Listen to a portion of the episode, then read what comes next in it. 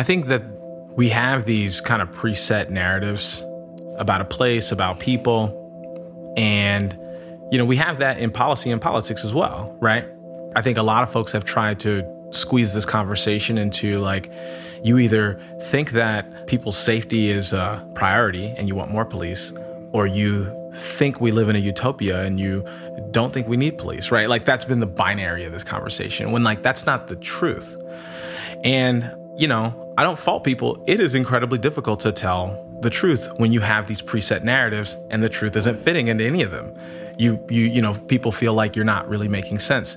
My whole goal, especially in this moment, is to make sure that I'm telling the truth, right? And the truth is that we do need to have a conversation about how we keep each other safe as neighbors. I think that if there were more opportunities for folks to engage in a more long form conversation, that's how we're actually going to cook up a solution.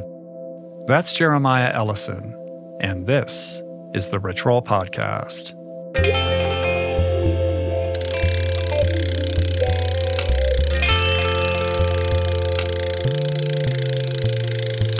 The Rich Roll Podcast. Hey, everybody, welcome to the podcast. So, today's going to be a little bit different. As some of you may know, I spent the week of April 13 in Minneapolis, a very tense Minneapolis. And I think it's fair to say it was a rather historic and, and personally a very moving week in which the eyes of the world bore witness to both the death of Daunte Wright and the tail end of the Derek Chauvin trial. And it was also a week in which the world was grappling with what these events mean, what they portend, not just for the current and future of Minneapolis, but for the civil rights movement, for the broader relationship between government, power in general, and citizenship in our country at large. And the reason for this trip, the motivation behind it, the intention, the goal was to better understand the circumstances that led to consume this city and in many ways the nation, not from what I read or saw streaming endlessly on cable news, but rather from a firsthand perspective, a boots on the ground experience. And at the same time, to conduct meaningful, nuanced conversations with civic leaders of Minneapolis about the important issues the city and its citizens are grappling with, from police misconduct and public safety reform to civil unrest, and of course, the role social activism has played in all of this. So, that is what today's conversation with Jeremiah Ellison is all about the first in a series of Minneapolis themed episodes that I will be releasing over the coming weeks. As both an activist and elected official, Jeremiah represents Ward 5 on the Minneapolis City Council, where he sits at the vortex, the intersection of the many challenging and complicated issues that concern his community. And from the start, this is a guy who's been one of the leading and most prominent voices calling for the overhaul and reimagination of public safety. There are a few important things I want to add before we dive in, but first.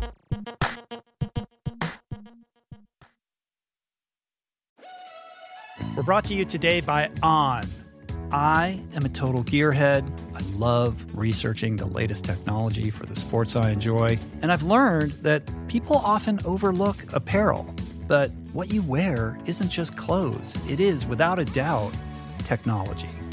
Technology that can make or break a performance. And I can tell you, after spending two full days meeting with the apparel wizards at On Labs in Zurich, that On is innovating in this space like no other with next gen premium fabrics and just this heightened level of sophistication and precision and testing and development and intentionality previously unheard of that puts them just miles beyond the competition. I've been rocking On's high performance running apparel, including the long tees, the weather jackets, even the climate jacket, all super lightweight, tailor fit, built to move, and just gorgeous to get you out and get it done in fleet-foot comfort no matter the weather. I'm super proud to be a brand partner with this impressive team from increasing product sustainability to improved energy return and impact protection, truly Swiss innovation at its finest. To get you moving, On is offering an exclusive 10% discount. To redeem, head over to on.com slash richroll and use code richroll10 at checkout. We're brought to you today by recovery.com. I've been in recovery for a long time. It's not hyperbolic to say that I owe everything good in my life to sobriety. And it all began with treatment, an experience that I had that quite literally saved my life. And in the many years since, I've in turn helped many suffering addicts and their loved ones find treatment. And with that, I know all too well just how confusing and how overwhelming and how challenging it can be to find the right place and the right level of care, especially because, unfortunately, not all treatment resources adhere to ethical practices. It's a real problem, a problem I'm now happy and proud to share has been solved by the people at recovery.com who created an online support portal designed to guide, to support, and empower you to find the ideal level of care tailored to your personal needs. They've partnered with the best global behavioral health providers to cover the full spectrum of behavioral health disorders, including substance use disorders, depression, anxiety, eating disorders, gambling addictions, and more. Navigating their site is simple. Search by insurance coverage, location, treatment type, you name it. Plus, you can read reviews from former patients to help you decide. Whether you're a busy exec, a parent of a struggling teen, or battling addiction yourself, I feel you. I empathize with you. I really do. And they have treatment options for you. Life in recovery is wonderful, and recovery.com is your partner in starting that journey. When you or a loved one need help, go to recovery.com and take the first step towards recovery. To find the best treatment option for you or a loved one, again, go to recovery.com. I'm super proud to announce my next venture, Voicing Change Media. This beautiful consortium of thinkers, storytellers, artists, and visionaries, all committed to fostering meaningful exchanges and sharing thought provoking content. Voicing Change Media will feature shows like The Proof with Simon Hill, Soul Boom with Rainn Wilson, Mentor Buffet with Alexi Pappas, Feel Better Live More with Dr. Rangan Chatterjee, and The Conversation with Amanda de Cadenet. You can explore this network and all its offerings at voicingchange.media.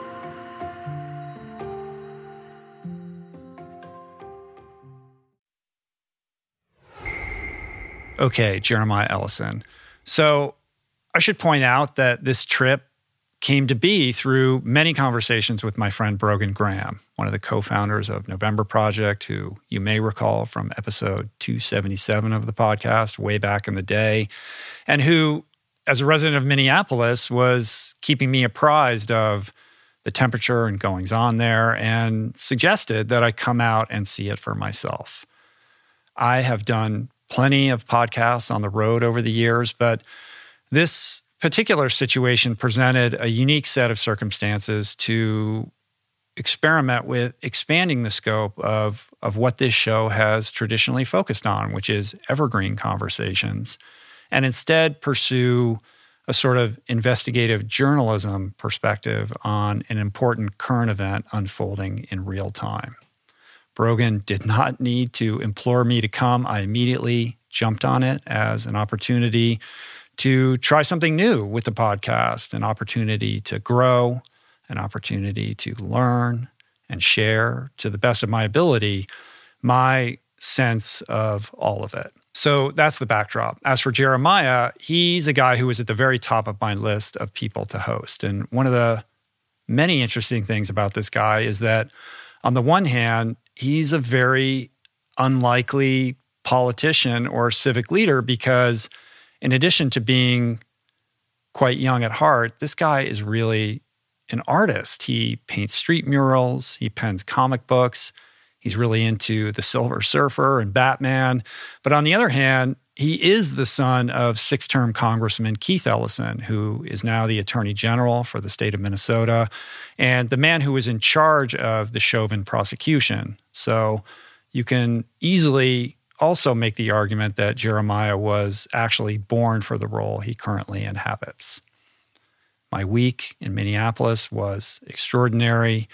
There were so many experiences I will never forget. I learned a ton. I'll be sharing much more about it on the next roll on episode and other content that we're currently working on. And I'm I'm better for the trip and Jeremiah actually has a lot to do with that. I'm grateful that he took the time to share his truth and for his trust in my ability to share it with all of you. And the result of our time spent together produced what I believe to be a rather powerful exchange. My only ask is that you welcome him and his testimony with an open mind and an open heart. So here we go. This is me and Jeremiah Ellison. Once again, man, I appreciate you doing this. Yeah, I appreciate the invite. It's almost nine o'clock at night. Usually I do these at like noon. I'm just waking Like up. I keep my, I know I'm like I hope my energy I could keep it going. Um, but the reason we're doing it at night is because we're well Ramadan just kicked off, so you're Yeah. fasting. So Yep. you just broke your fast. The meal, what's the meal called? Uh, yeah, iftar, yeah. iftar, right? Yep, yeah, yep, yeah, yeah. So I, I broke fast just real quickly because I knew I needed to make it over here. But like, yeah, two dates, two oranges, like half a gallon of water. That's not yeah, because you can't drink. You don't drink water. yeah, either yeah, yeah, yeah. day. Like I'll have like I'll go home and I'll eat Uh-huh. again after this. But I'm like Right. I'm like I can't like cook right yeah, now. have I'm like a big tired. food coma right, Right. before you come over here too. Have you been doing that your whole life? Uh, yeah, yep, Mm-hmm. yep. I can't remember how young I was when I started. Um, you know, I, I wasn't five. Like some, you know, some some kids in the faith, they like will start that young. Right. Um, I don't think I was that young, but definitely like middle school, high school. Right. Mm-hmm. Right. It's cool, man. I like the tradition. Part of the tradition is, well, it's about, is it not about kind of self reflection, like introspection, Yeah, and like humility. restraint, humility, which are all interesting kind of states of mind as we're in this crazy moment here in your city. Yeah, absolutely. I mean, you know, the I feel like for a long time, um, Ramadan for me was just fasting. Like it was just the hunger. Uh-huh. You you get to, you when you're young, especially, you're gonna fixate on the not eating part because you're not eating. It Right. sucks, you know, for a whole month. Um, and uh, you know, somewhere in my early 20s, I had like a I don't know how to describe it, but like the the end of Ramadan, like I just felt something different. Like I just felt like I was taking it on differently. It was no longer just about like an exercise of like, you know, uh, you know this this uh, you, you can turn fasting into a sport, right? Like, can I get through the day, right? Yeah. Um, and uh, and so yeah, the the humility, you know, fasting from from anger and some of these intangible things are like really become the goal. They really become the focus for me. And the food part is like it's it it, it helps, you know, uh, it helps uh, Direct it. direct that, Yeah, but it's not the point. Right, you're you're purging your you're you're detoxifying yourself of these negative emotional states, Mm-hmm, and it's a spiritual, you know, sort of journey that you go on Mm-hmm, for a month, right? that that kind of squarely places you in a deeper connection with yourself. Yeah, for sure. And it's communal, you know, Right. like it's not eating can feel deeply individual, you, you Yeah. know, but, um, but the practice is communal. You got millions of people all over the world, but then even more immediately, you know that you've got like neighbors Mm-hmm. down the street, like, uh, um, there's a masjid on the other side of the block from where I live. It's not the one I go to, but you know, it's always kind of fun to see Right. like you know folks gathering together uh, to to break fast, um, do iftar together. Uh, some people spend all all night, you know, Mm-hmm. at the masjid praying, and it's it can be pretty cool. And what happens? So, like May fifteenth is the end, right? So, what happens when you finally conclude it? Yeah, I mean, uh, usually I don't know what we'll do. I did get my second uh, vaccine shot, so I'll have to see where family's at and Uh-huh. how, if everyone in the family's got. My sister's gotten it. Um, my brother's a nurse, so he's gotten it. So I think most of us are might be fully vaccinated by Eid, and um, so, so hopefully we can do it together. Right. yeah. So Well, uh, you you have a fascinating story. Um, the more I kind of dive into everything that you're about, the more interested I become. And you're a bit of a conundrum because, on the one hand, you're just such an unlikely politician. Like you're a street artist, you're a comic book artist. Mm-hmm. I want to see your comic book art. You didn't bring any comics. no, did I didn't bring anything with me.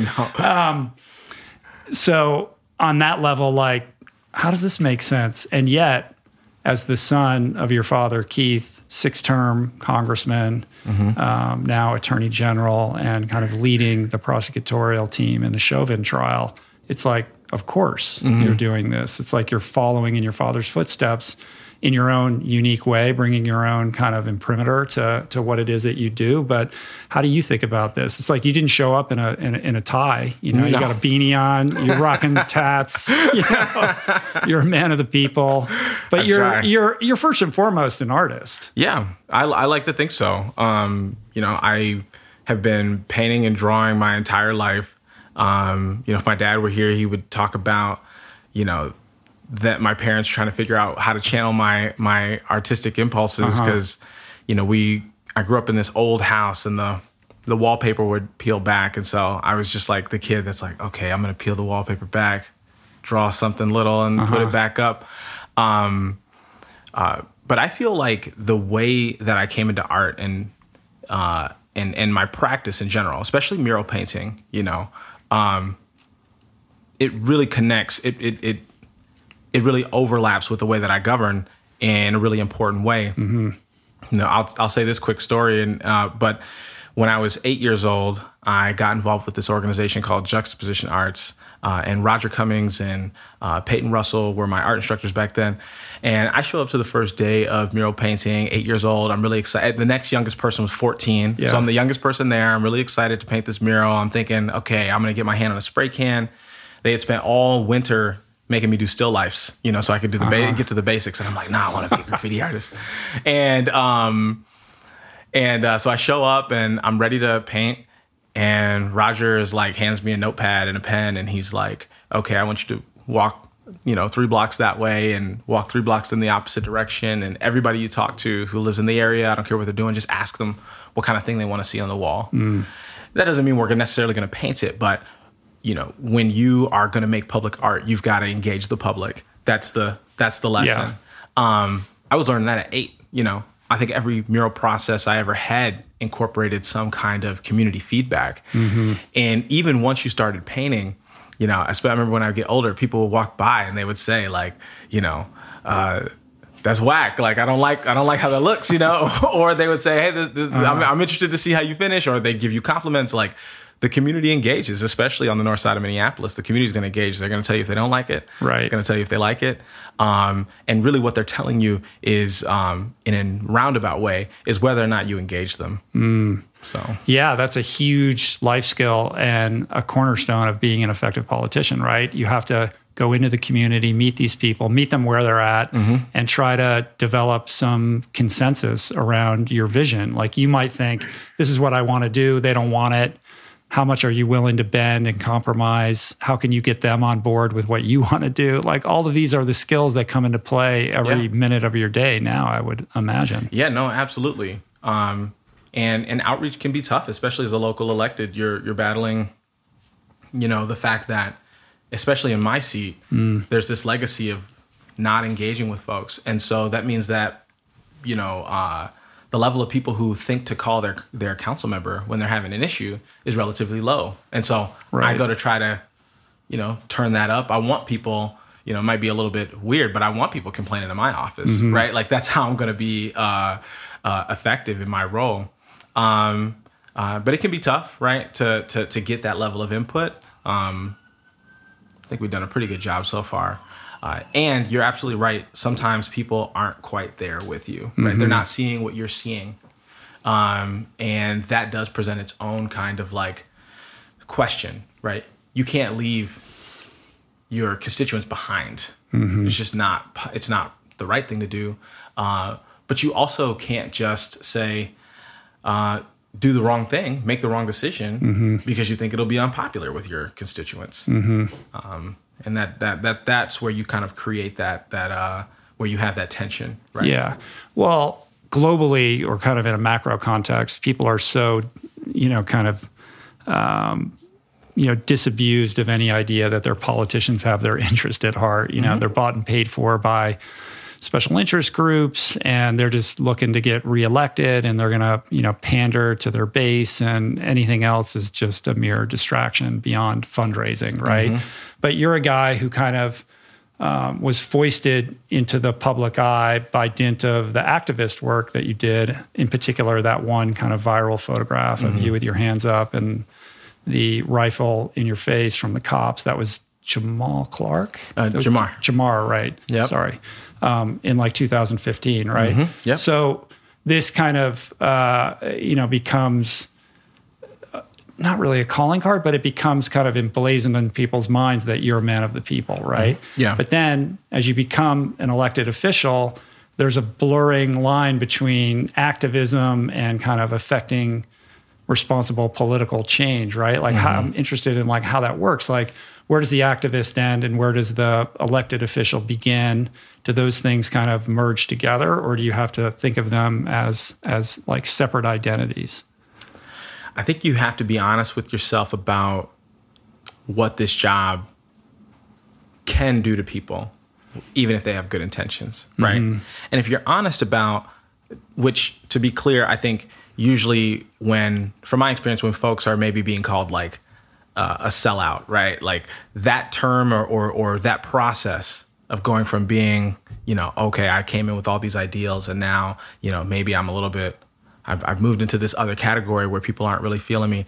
Um, I think that that happens because of exhaustion, and it happens to people because they think it can't happen to them, you know. And so, for me, it's about keeping perspective and uh, not taking some of that, uh, some of the, some of that anger that people might have towards me, constituents or activists or whoever, not taking it personal because I know that there have been people, whether in my immediate seat or just in elected office before, who have uh, earned a lot of the bad will that people have Yeah. for politicians, right? Yeah. Uh, you know, So you have to double down on the transparency and the outreach and I think- boots on the ground in the community. And I think that you also have to, in in a way, figure out how to be vulnerable. How you know it's it's not um, it's not a quality that's rewarded in this position, right? And there are ways to be sort of faux vulnerable, right? Like I don't know, crying in public, right? Right. Um, and there are ways, Performative vulnerability Right, on right. social media. Right, yeah. right. Oversharing. Yeah, yeah, absolutely. And then there are ways where where uh, to be vulnerable that can earn some good trust and they're real. May not look vulnerable on their face, right? Um, you know, there have been times where I have thought something was needed in my community. Like a couple of months ago, I was advocating for a women's homeless shelter, and the neighbors were like, "Councilmember, hell no, we don't want a homeless shelter here." And you know, uh, ultimately, uh, you know, I was I, I it didn't prevail, right? As much as I wanted it to. Um, I had public meetings where I was just, oh my god, I was just blasted at these meetings. Um, Not in my backyard kind of thing. yeah, yeah, yeah, And and people with some legitimate fear, right? Like I think people have been fed a lot of um, gross narratives about homeless people, um, and uh, it's not my job to judge them for having consumed those messages, but it is my job to maybe do some political education and try to help them unlearn some of those messages. Uh, and so when I'm looking at somebody who's using criminalizing language for homeless people, I disagree with them. I gotta work to make sure that I'm winning and not them. but Yeah. um, but I don't judge them, right? Uh, I don't dismiss them because I know in some ways, like what they want and what I want and what that person who's living uh, out on the street wants is probably pretty similar. Uh, they've just got it. They walked into the conversation with a lot of preconceived notions. Now, some of the people who were standing against me in that meeting, I thought, you know, uh, I've lost this person's support, right? Not only did I lose this person's support, I, I also, um, you know, um, some of the other electeds who were in the room were looked around, saw me getting yelled at, and thought, "Oh, I'm not going to support it because I don't want to be in his position." Yeah. And and then we ended up losing it. it that- that shelter didn't get built. Um, and so uh, and so it's kind of a setback. But you've got folks who stood against it at the time who have reached back out to say, you know, actually, I see what you were doing there. You have folks who are in the back of the crowd, maybe seeing me get heckled and you know they're just everyday people they don't want to be heckled themselves but they agreed with me Yeah. and those are the kinds of things that, that can happen when you're willing to um, you know uh, go out on a limb when you're not operating in that mode of what's going to get me liked in this right, moment. Right. So your your your district is Ward 5 Mm-hmm. It's eighty two percent people of color, yeah, and something like forty percent of the population is below the poverty line. Yeah. So this is the you know kind of modus from which you're operating, and and the people on, on behalf of whom you're you're advocating for. Um, it's interesting that even then there's there's blind spots like you're trying to champion the underdog, but these other underdogs are like, hey, what about me? Like Yeah. it just gets complicated. It does get complicated. I think that's why, you know, I think that's why that like the only th- term I could think of is political ed. Like political education is just really important. Uh, it can't happen if you're dismissing people. It can't happen if you're condescending people. Um, people are pretty smart, but they are also uh, a lot of things on top of that, right? People might be afraid at any given moment. People might um, have not wrestled with their biases, right? Uh, all these things can occur. Yeah. Uh, and so, you know, I think that's how you you can find yourself in a position like that. And I know for some of those folks, they thought they're they're thinking, well, yeah, I'm I'm poor, right? And this guy, you know, meaning me, wants to quote unquote dump more poor people in my neighborhood. Limited and a limited amount of resources into a program that doesn't benefit my life. Right, right. Yeah. And you know, it's a scarcity mindset. You know, my mindset is, you know, you um you're greeted when you arrive, you're given what you're needed, right?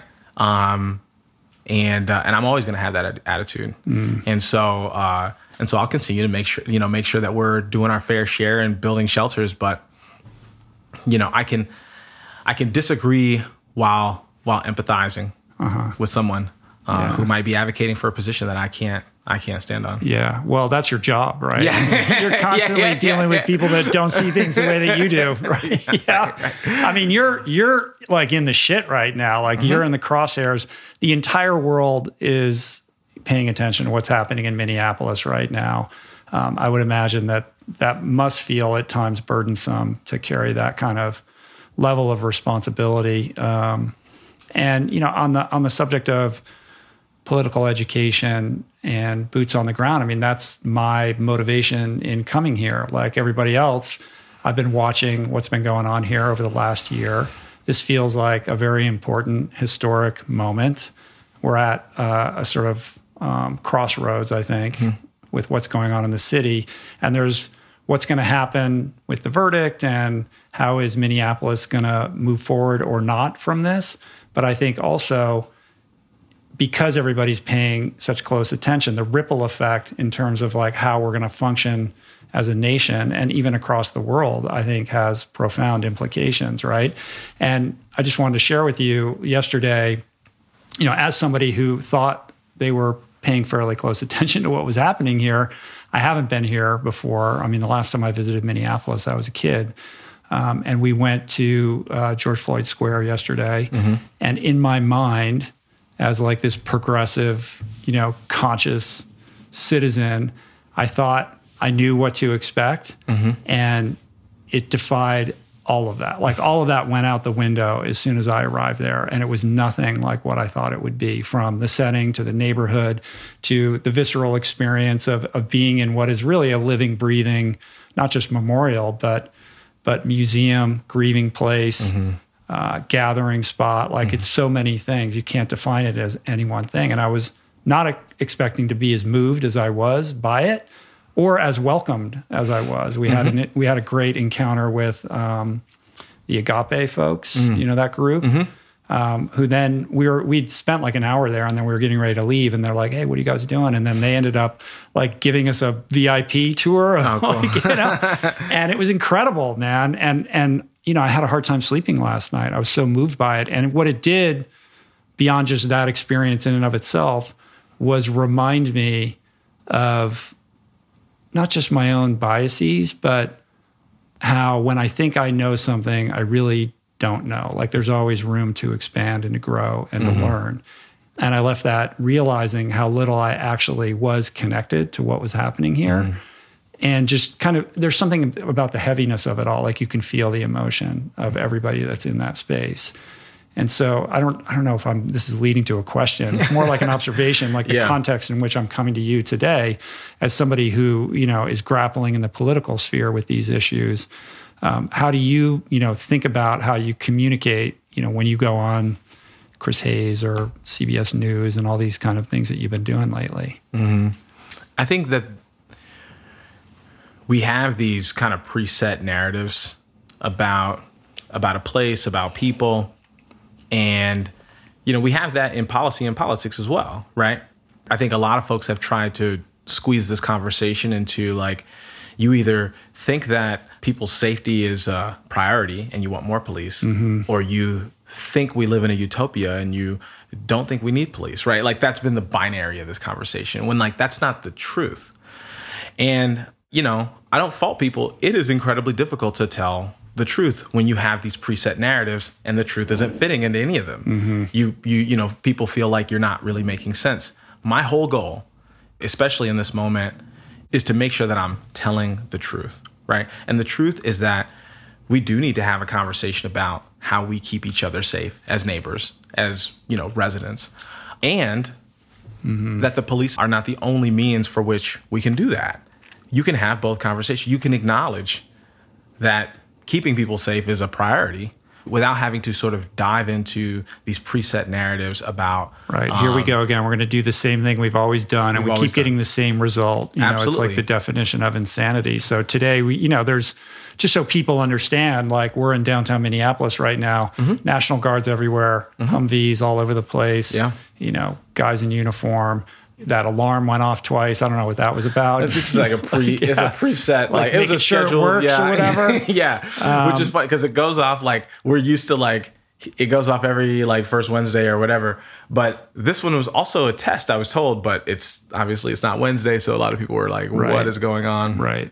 Yeah, I, I I think to your point about George Floyd Square is that if you are somebody else from out of town told me that that they were just surprised by how residential and low to the ground the whole space was because we Right. look at the I, pictures, I imagined like more, a much more urban place with lots of stores, lots of foot traffic. and I Yeah, was like, yeah. it's not a suburb, but it's not really the city either. Yeah, it's and actually, kinda- there's a lot of nice houses around there. Yeah, yeah. And it just was nothing like what I had envisioned in my mind. And and I was walking around believing that what I believed was true for no reason at all, because all I had seen were images or quick little Mm-hmm, video clips. Even the iconic mural. I was like, wow, it's so small. Just like- I was like, I thought it was like, you know, four stories high or something. yeah, no, it's it's it's it's it's much more grounded. The, you Yeah. know, it's it's it's it's not this this large scale. Um, you know, I think that community members that I've talked to will tell you, like, yeah, there's there's always been an element of like violent crime in this area, Mm-hmm. right? Well before the barricades, it certainly existed I think, the that, barricades. I think that that story isn't as well told as it should be. It's all about kind of what happened, you know, last year and over the last couple months. locally i think that there's tried to be a narrative uh, there has there, there have been a few who have tried to push this narrative that the like the place is overrunning with just like it's just rampant violence every day it's all despair you know that's been the narrative because there are folks who want to remove the barricades um, and i'm not saying we can't have a conversation about whether or not we remove the barricades i don't represent that area it's virtually on the opposite side of town from where i represent but i do think that it it simplifies sort of this narrative, right? It's either you know, it's it the it's either a healing space or it's or it's hell on earth, right? Right. And the truth is that like it's neither and we should probably be deferring to the people who are there every day and not just sort of creating a little echo chamber of people who are telling us what we want to hear, right? Like I can't just go down there. I, I'm I'm inclined to listen to the activists and the folks who are sleeping out there, right? Right. I can't ignore the businesses who are saying, "Hey, this is hard for us." Right. But you also can't go down there, talk to the businesses who are saying, hey, this is hard for us, and ignore all the people who have said, hey, this is a space where we feel like we can, um, you know, access some of our power. here." Yeah. Like, I think that you've got to be able to hold some multiple truths. And, and, and I think that leaders in the state have really struggled to hold. Yeah, for Hold people back. that don't know, the square is like I don't know. It's essentially like a like a little bit more than a city block, and within the the the parameters of George Floyd Square are businesses that are mm-hmm. closed down right now. So obviously, those business owners would like to reopen. Mm-hmm. The community would prefer that they don't. Mm-hmm. And everybody's got a valid point of view on that. And it's super sensitive. Yeah, absolutely. You know, and there's even some of the businesses within there. I'm not. I'm not going to remember the name, but there's a, a woman who has like a like a hair and nail place, and she's like, it's fine, right. right? You got folks who have food services, and it's it's a little harder to move your food, right? Like it's Yeah. you know, so it's But um. but Cup Foods is that's like the one thing that's open. Oh my god, yeah, yeah. Cup, uh, I, I, it's uh, it's one of the it, it's high level of resilience. Yeah. and you know, corner stores like it. You know, I kind of have a weird like, you know, appreciation for those for those kinds of spots. I grew up like mostly going to corner stores. You know, we've got this, you know, um, people call it a food desert. I think you know. I've heard the term food apartheid. I think that's probably more Yeah. appropriate.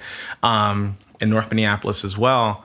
And, you know, as much as these corner stores, their ownership, the way they operate, it can be problematic, but also um, they occupy space and provide fresh, you know, food, you know, uh, Yeah. at least the option for fresh food in places where, you know, grocery stores have have largely abandoned. Yeah, there's no grocery stores. Yeah. And that drives, it just creates a vicious cycle because that feeds the, um, you know, the lack of health in the community. Um, that then, of course, leads to all these lifestyle diseases that make you, you know, susceptible to everything from COVID to diabetes to heart disease. So, I mean, you see George Floyd, guy was like jacked, you know, looked fit, but the autopsy revealed he had heart disease. He had pretty bad heart disease at the same time, too. So, that I look at that and I'm like, well, that's purely a function of food apartheid, you know, and living in it, you know, coming up in a space like that. Yeah. So, it's April 15th today, and uh, the defense rested its case in the Chauvin trial. Um, Monday, there's going to be closing arguments. It's going to go to the jury Yep. how are you like feeling about all this like what's your sense of how this is going to play out Yeah. You know, w- when you're, you know, I, folks know my dad as an attorney. yeah Um, but folks might not know, like I've got, you know, uncles, cousins, my my older brother, all attorneys, right? I think when you get raised in that kind of environment around a lot of people who study and practice law, you know, I think the the one thing you learn is to try not to be too overly prescriptive of what a jury's going to do. And so, you know, I've I've followed the case. Um, I've tried not to obsess and hyper be hyper vigilant about following the case because I know that at the end of the day, you know, we don't have control over the outcome out here. Um, you know, I'm I'm interested. You know, I've got a, you know, um, I think in a literal sense, I have no proximity to the case, but obviously I have. You know, people imagine some proximity because because my dad's. yeah uh, i mean what is in is the case. what what is his role specifically i mean he's sort of in charge of leading the Yeah, I think prosecution team Yeah, and I think you know his role. I think is to is to make sure that he's got good people in charge. You know, Jerry Blackwell is probably going to be pretty well known when this is all said and done, and and um, you know, I I like to think of my dad as a pretty good trial lawyer, but I think it's probably been a, well over a decade since he's been in a courtroom, and so his his role really is to build a good team, and I think and and to check in with them to you know vet their work you know make sure he's seeing what they're seeing make sure he understands what they're seeing um, and that he's equipping them with all the tools they need. You know aside from that is he in the courtroom every day? I you know i'm actually not sure. I've tried to i've tried for the most part to not get into the details of the case the same way that you know i tried to make sure that he's not in the details of like the civil side as we Yeah. were dealing with that because you were involved in negotiating the settlement right Um, right right for the family Yeah, and so you know, there's, a, there's I think there's a there's a healthy. Well, a I think there's just it's just good professional behavior for us to make sure that if there's overlap, that we're keeping it separate, right? Uh, but also, you know, I think people kind of imagine me and my dad of having like this professional relationship, but like we, we have a personal one, right? Like, like I have the same relationship with my dad as anybody has with their dad, right? So, you know, we get together, we're not going to just talk about work. You know, we're going to, we got other stuff going Right. on. I read that because you're you're going to run for reelection, and uh, your dad was quoted as saying something like, "Well, I hope he's doing it because he wants it." He's like, "My son's an artist, man. Like, you know, I, I hope he do, only if he wants to do it. You know, because at some point that guy's going to go back to painting murals. yeah, for sure. For maybe sure. he will, maybe he won't. I don't know. Yeah, no, I, I, I, that's that's what I love to do. Um, I think that I'll be, you know, my my my impulses will force me back into that eventually. But right now, I really feel like I'm offering something to my community that I, I don't know anybody else could could step up and offer, Yeah. and and and uh, plenty of people would be capable, you know. Right. Um, but who can win an election and who's ready and, Yeah. and who who feels prepared? You know, half of it is feeling yourself prepared. Um, you know, yeah, me and my dad, like uh, the the last couple of months, I think we've like, you know, football came and went. You know, obviously we talk about a lot of like the context, same stuff everybody else talks about. Um, but but also spend a lot of time talking about. He's a big fan of like really bad monster movies, like you know, like stuff like unwatchable. Like he really loves like like like Hugh Jackman's Van Helsing. I, I can't I can't I can't I can't understand it. Um, and he's rewatching. You know, I think the when he can. You know, not that he has a bunch of time, but he was telling me he's going to try to rewatch the X Files. So we you know we talk about that type of stuff. I'm trying to get him to watch WandaVision. I don't know if it's his thing. Uh, yeah, it might be too new for him. going back into the X Files mind. Wow. Um, what was that like growing up with him as a congressman? I mean, most of your childhood, he must have been in office. Yeah, so you had to go back and forth between DC and here. Well, you know what's what's weird. You know, I think I think it was 17 when he was elected. Oh, okay, so you And, were already. yeah, so I was kind of Yeah. up and getting out of the house, and you know, I don't know too many 16, 17 year olds who really care about what their parents are No. doing. So I think that he, I As a parent of a 17 year old, I can promise you zero interest.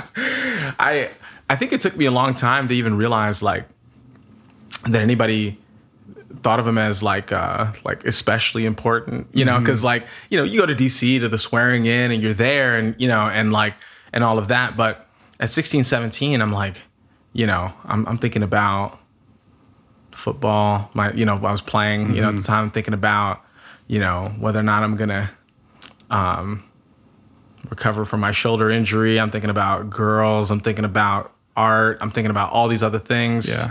um and then you know and i think that like at some point it was like uh i had like a realization in my early 20s i'm like oh my dad's like kind of like people like know thing. Uh-huh. yeah yeah it's kind of weird so anyway but yeah it took me a while to even realize and so i think you know for my younger siblings i think it was a little bit more of a thing for them but for me and my older brother i think it was like dad's thing for a while Right. And your mom's a baller too, like director of the Board of Education. yeah yeah But they were cool with like, our son's an artist, man. Like, let him do his thing. There wasn't a pressure on you to no go to law school or anything like that. No, no, no, nothing like that. Yeah. I think, um, you know, in my household, it was like, you know, love what you do, try to be good at it so that we can brag about you.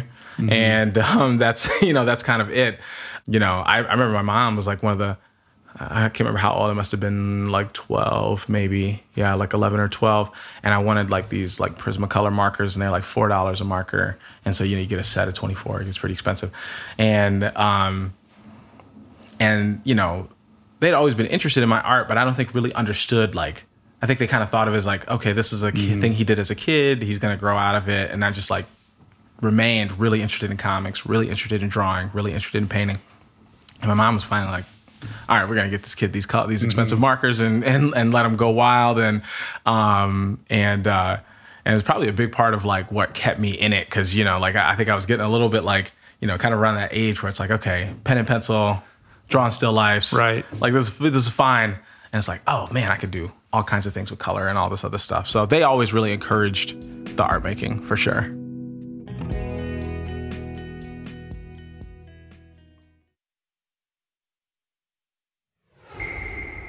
So the activism comes later. I mean, we mentioned Jamar Clark in 2015, but prior to that, I mean, you, you were protesting here and there, right? Like Yeah. you got arrested one time. you got arrested You over were mixing it up. $15 Um, but was that was that um, 2015 incident like the the turning point? Was that was that like a moment where you're like, oh, I'm gonna I'm gonna step up and fill some shoes here?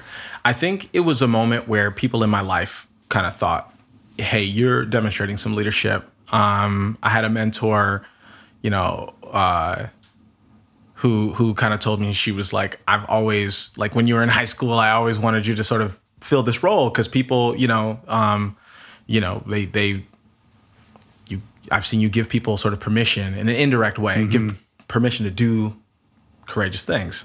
Um, and I've just kind of never thought of myself that way. I'm out here, I'm, I'm moving through the world trying to paint my paintings and do all that. And even during the Jamar Clark protest, I mean, I was I was spending most of my days up in my studio and it was the activists who were on the ground at the time who were saying like hey you live here um, and uh, and uh, we think that it would mean a lot to community members to your neighbors if they have your presence right mm-hmm. um, so i would go deliver coffee and um, and a big part of what kept me in it was you know i was in a longer term relationship and my, my girlfriend at the time she was like in it she was like we're gonna like uh-huh. we're gonna be at the protest you know and so i think I, through that relationship as well mm. it was like okay cool like there's an expectation here and and um and uh and and people are telling me i'm adding some value in 2015 i think it was more like you know yeah a lot of community members you know uh i had actually reached out to the council member at the time um Blong Yang and and and I, I, went back and looked at the message that I had sent him recently because I just was couldn't quite remember what I had said, and it was just like this really measured message of like, hey, like I don't expect you to agree with all the protesters out here, but um, you know, I'd always had a good impression of him. And I'd seen him run and lose for county commissioner. Then he ended up as a council member and as my council member, and I kind of thought, you know, I, I, I, I don't feel any hesitancy reaching out to you and I just remember feeling so dismissed, right? Mm. Like couldn't like reading the response, I couldn't even be sure if he wrote it. Like I was mm. like, did did did uh, did his aide write this? And just like, you know, um, right. but I remember just feeling totally dismissed. And and what I had asked him to do was come out and be with his neighbors. I said, hey, look, no matter how what you where you stand, one of your neighbors was killed by a city employee. Yeah. Um, and I think it's important that you come show your face.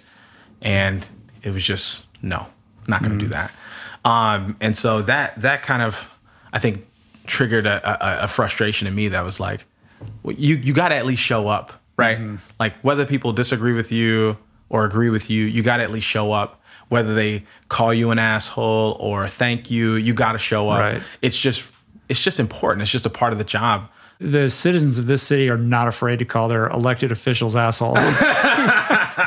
no, they're yeah. not. No, they're not. Yeah, as, as much as we have this, I mean, you know, Minnesota nice is, is a real thing as well. The passive aggressiveness can can can be can be overwhelming sometimes, but definitely, uh, especially um, especially in the last couple of years. I mean, yeah. folks are going to tell you what they feel, and I appreciate it. Even mm-hmm. if I think somebody's wrong, I appreciate yeah. it.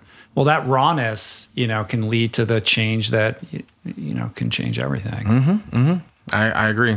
So you end up uh, you end up running in in like 2016. You get elected in 2017, um, and your platform is essentially at the time like it, it has to do with police action, protest, and reform, and workers' rights, housing, environmental justice, mm-hmm. and the like. But you couldn't have imag- imagine what you would be in for. No, yeah. no, not not at all. I you know I actually spent. Well, I was looking through. I have this spreadsheet of like things that I've authored and things that I've like uh-huh. you know tried projects and policy and ordinances that kind of thing, and um, a little tracker for myself. What's in progress? What have I finished? What have I passed? And all the stuff that I've passed, you know, it's all you know in the on the budget realm it's all economic development stuff. You know, it's helping small businesses buy their buildings, that kind of thing.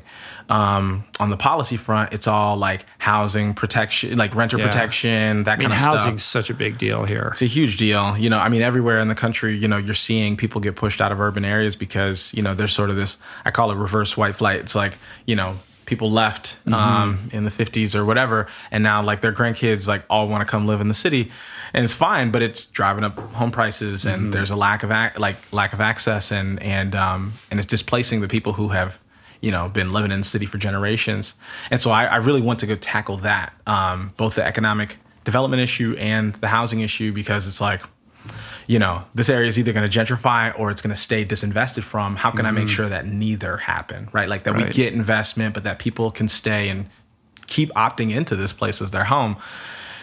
So that's what I've been focused on, and um, and obviously police accountability. Exploded. Yeah, I, it was. I was just like, it, it's a, it was, it's a, it's a focus. Um, uh, but yeah, now it's our inability to wrestle with this um, mm-hmm. for many, many decades. Our inability to really wrestle with this issue is kind of tearing our city apart right now. Yeah. It's tearing the whole metro apart. Yeah. And people will talk about Jamar Clark um, and people will talk about George Floyd, and they should. Both those people, both those men were killed in this awful way. but people older than me are going to talk about, you know, Tycel Nelson. They're going to talk about Abuka Sanders. You know, they're going to talk about mm-hmm. these other people who, you know, throughout the years, you know, have been killed by MPD and Terrence Franklin, which was well ahead of my time, but but we didn't settle that case until I was in office. I think mm-hmm. he was he was um, killed in 2012 or 2013. City didn't settle that case yeah. until until like 2020, and so uh, 2019 maybe, and so so yeah, I, I think it's it's a huge issue, and we've got to get it right. And I think that everybody has the mayor, my uh, my colleagues, everybody has an idea about how to get it right, and everybody thinks the other person's wrong, including yeah. me, to be mm-hmm. fair and uh, and that's kind of where things stand. Mm-hmm. Yeah, the at, at, George Floyd Square, they do a really good job of of making sure everybody understands that although George is kind of the focal point of that space, it's really about so much more than that. Mm-hmm. And you see all the names painted on the on the street, and then there's the cemetery with tombstones for all of the individuals who have who have fallen at the hands of the police. And it's just it's it's impossible to not you know sort of be in denial about the gravity of the problem, mm-hmm. right? And I want to get to reimagining public safety because you got lots of interesting opinions about that. Um, but before that, like let's spend a little bit of time on George Floyd. Like I'm interested in, you know, how everything sort sort of begins to change when that transpires. You know, commencing with like when did you f- first see the video and like how did that all go down in your own life? Yeah, you know, I first saw the video uh, the day it happened. It was I, I was it was at night. Um, I had seen snippets of it like on social media throughout the day, but had never been spending enough time on social media to actually mm-hmm. click the video. And um, and nobody had necessarily called me or or anything. Like usually I I will have like a lot of calls from community activists about like this happened. So I was kind of like it's not in your ward. Yeah, it's not in my ward. Right, right, exactly. And so it was kind of like okay, I'm not really sure what this video is, um, but it's late at night. Nobody's called me about it. Um, but I'll check it out. And uh, I think it was the one I saw what had been like reshared or posted by Eliza Darris, who's an activist here, a local mm-hmm. activist here. He wasn't the one who filmed the video, but he he had this video and he had posted it. So I'm like, okay, Eliza's posting this. Must be serious because I, you know, take his, his opinion seriously. And I watched the video and I just remember feeling like like just that dread that you feel when as you're as you're mm-hmm. watching him be tortured. And um and there's this moment at the end of the video where you know I, I, just remember and it's been a while since i watched it but they they go to eventually pick him up. And he's so limp and at a human level you know like your instincts kick in and your brain's telling you that this person doesn't have any life in them. Which contrasted you know the call i eventually ended up getting which was oh you know uh, oh he he he wasn't dead in the video. He passed later. He, you know all this other stuff mm-hmm. right? And call from other city officials i got a call the, from, from, the police? Well the mayor called me 1st uh-huh. i did and then I, I saw later that i had missed a call from the chief somehow. And uh, and i later talked to him about it and it was like he got bad info like you know somewhere in the chain. A lot of folks you know bad info just started right. spreading. He wanted to make sure i was i knew what was going on. He gave me the info he had and it just wasn't the truth. Well, the initial police report didn't even indicate the knee on the neck thing at all. Right. No, no. It's just as they just, didn't amend that until after the video was out. Right. Right.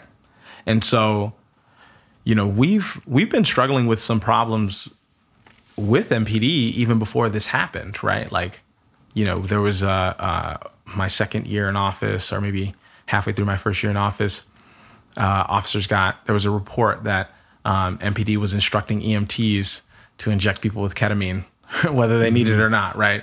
And you you you got these transcripts of people being begging, strapped to a gurney, begging to not be injected against their will, and then being injected. Right. Um, the idea being we just need to sedate these people. Yeah. By whatever means necessary. I mean, honestly, reading through some of the transcripts that I read, often it would read as this person called me a name I didn't like. This person, it just seemed vindictive you mm-hmm. know excited delirium is often the the term that's used to, to, to as an excuse to to to to inject people with ketamine but um you know the people who were being injected were often totally lucid, you know, maybe mouthing off, quote unquote, but totally lucid. Mm-hmm.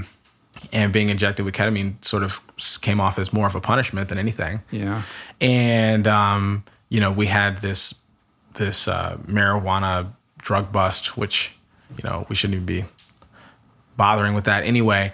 But it was so rife with racial bias that the district attorney wouldn't even prosecute the case, and we do not have a progressive district attorney. you know, it was, it, and so like these are some of the things that kind of led up to you know, uh, oh, we had this huge report that you you guys should look into. The Star Tribune, you know, talked to a bunch of survivors of sexual assault about and talked to them about their experience, and it was sort of this huge exposure of of like how people felt like they were treated. Not only was their case never solved, right, and that we have this low, you know, we clear uh, like twenty percent or less of these types of cases, but individual victims saying that they felt totally dismissed or re-victimized mm-hmm. by our by our mm-hmm. police. And does and that so, break down by race? Um, I don't remember if it, if the if the report broke down by race, uh, but some of the women were you know very uh, you know very public, mm-hmm. um, and I think there's a, like a photo with a with a number of of some of the victims who who felt like they hadn't been given service by the police department, the that given any kind of sense of justice, um,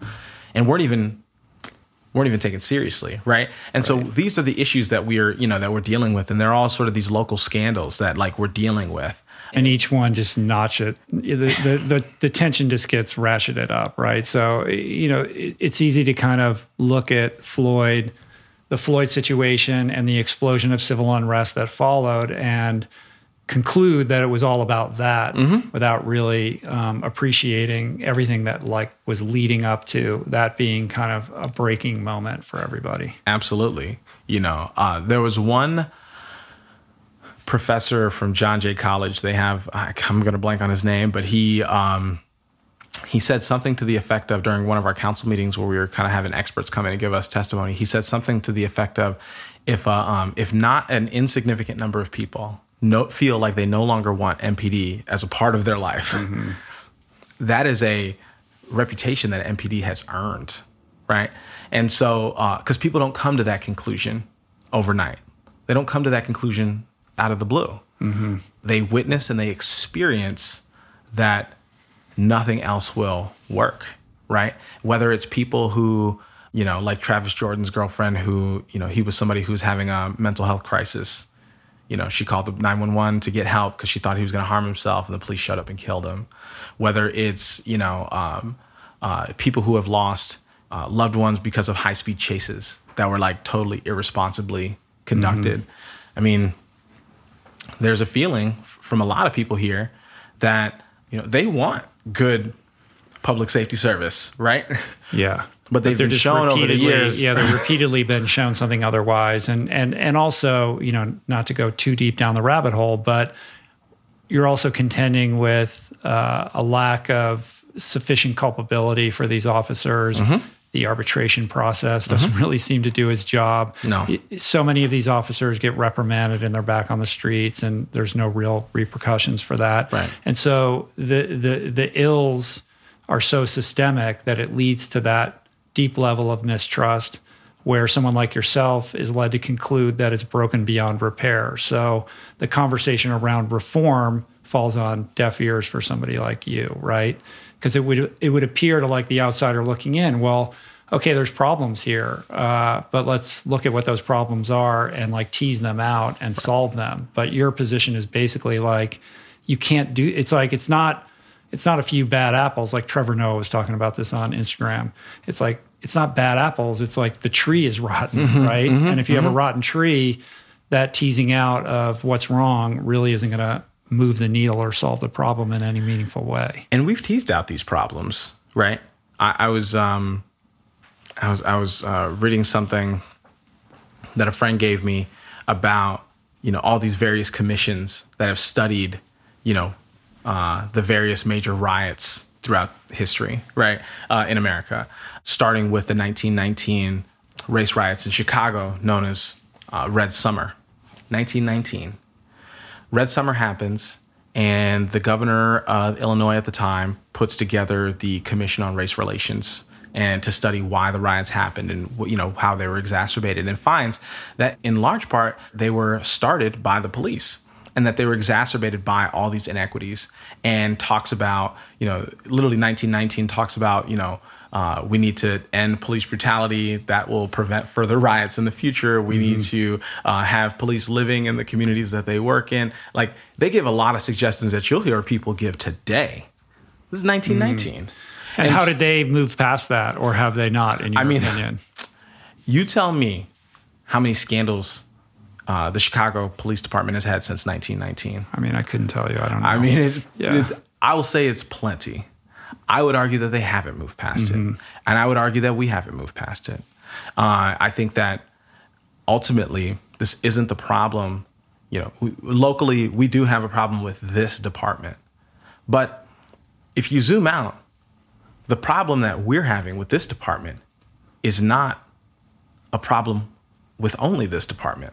This is a problem that every single city is facing with their departments. It's a matter of a lack of accountability. You can have all the training in the world, but if you're not going to be held accountable, your training never matters, mm-hmm. right?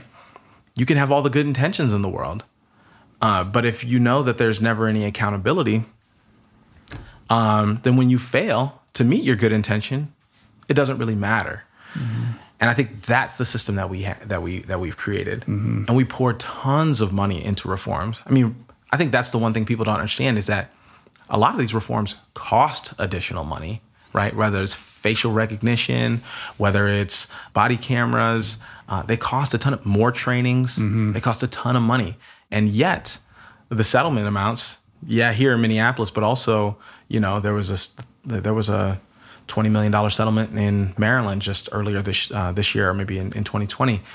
The settlements just get bigger, so the cost of the department gets bigger Mm-hmm. The, the, the behavior doesn't change. The issue doesn't change. The settlements get bigger. I mean, at what point do cities just are are we just not able to even afford this model of public safety? Yeah, I think we're pretty much there. Yeah, the heartbreak of George Floyd, as sort of emotionally challenging as as all of this is, has, for better or worse, kind of foisted you into the into the national spotlight. You go from being you know Ward Five city councilman to suddenly being on national news, and the main thing that you're speaking to is this idea of finding new ways to keep ourselves and our neighbors safe, right? Mm-hmm. Um, but this is all couched in the vernacular around defund the police. And my sense, and this is, I really want to hear what you have to say about this, is I think defund the defund the police means many different things to many different people, depending mm-hmm. on who you talk about. Um, my sense is that it's less about like eradicating or abolishing a police force and much more about ending the monopolization of public protection in the hands of this broken system and creating a new public safety kind of program at large of which police are are but one part of. Yeah. Is that is that fair? Yeah. Because you're sort of like, oh, he, oh, Jeremiah, he's the defund the police guy. yeah. You know right. what I mean? So like, right. what does that mean to you? And like, where do you stand? And how is that?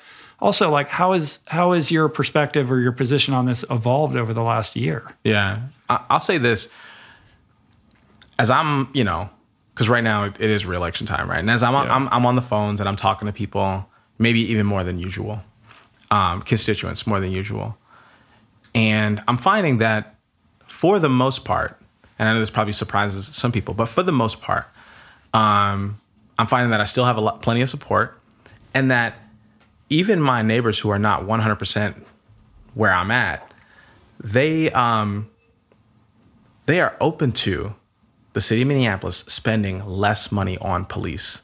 What they're not open to is us spending less money on their overall safety, right? Mm-hmm. Um, to me, that means that any system that we want that's different than the one we have, we've got to create it.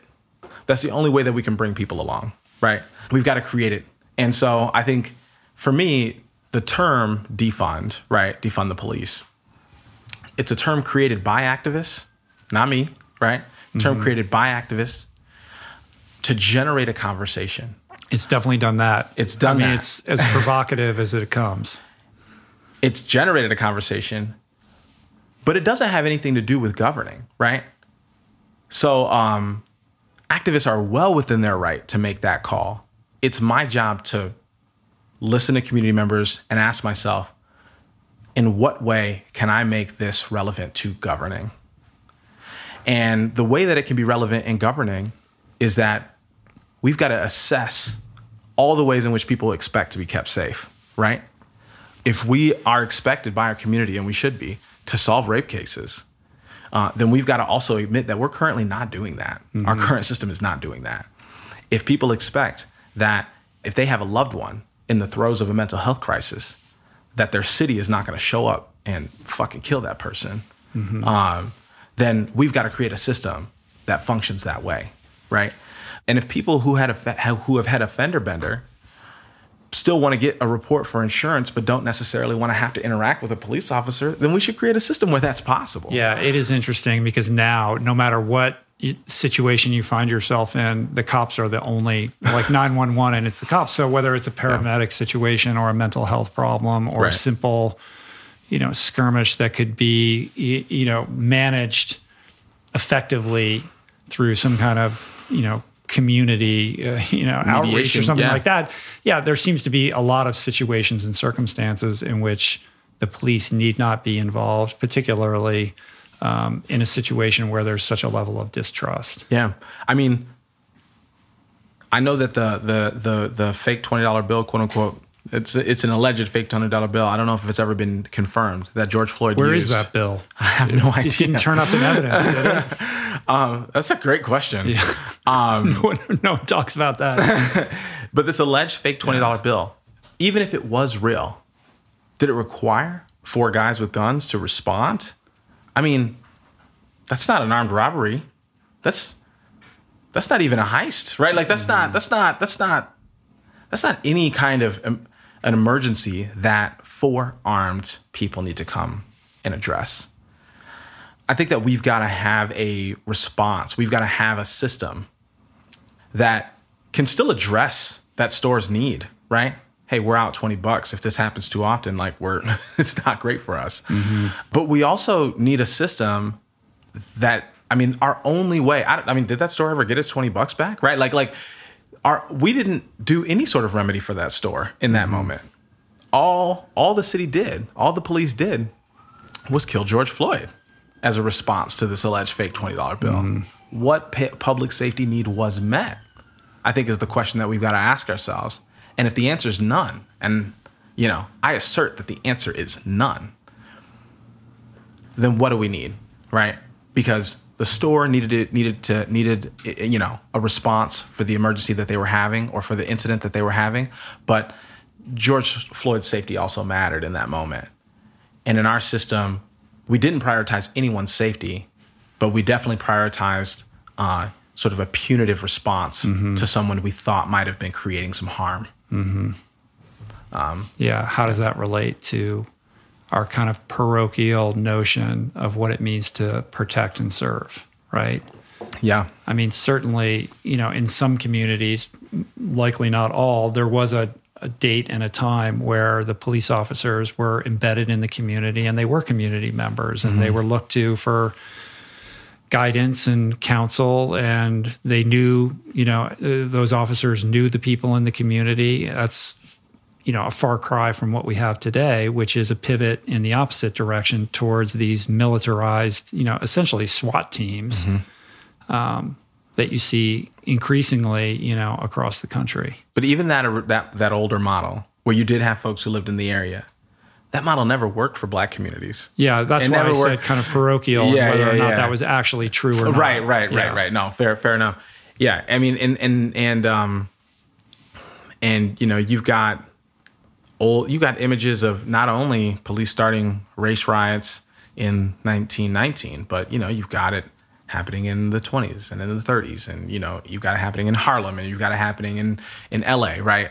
And so I think that there's this. Um, the Chicago, the trial of the Chicago Seven is about you know the police starting Right. a riot you know and so I, I I think that we've got to vet the whole thing right like i think that you know mpd's been around f- for 153 years you know I, I think that we shouldn't finger wag at how it functions now and say well we, we we've just got to address that right i think we should maybe take inventory of how the last 153 years have gone you know, in total.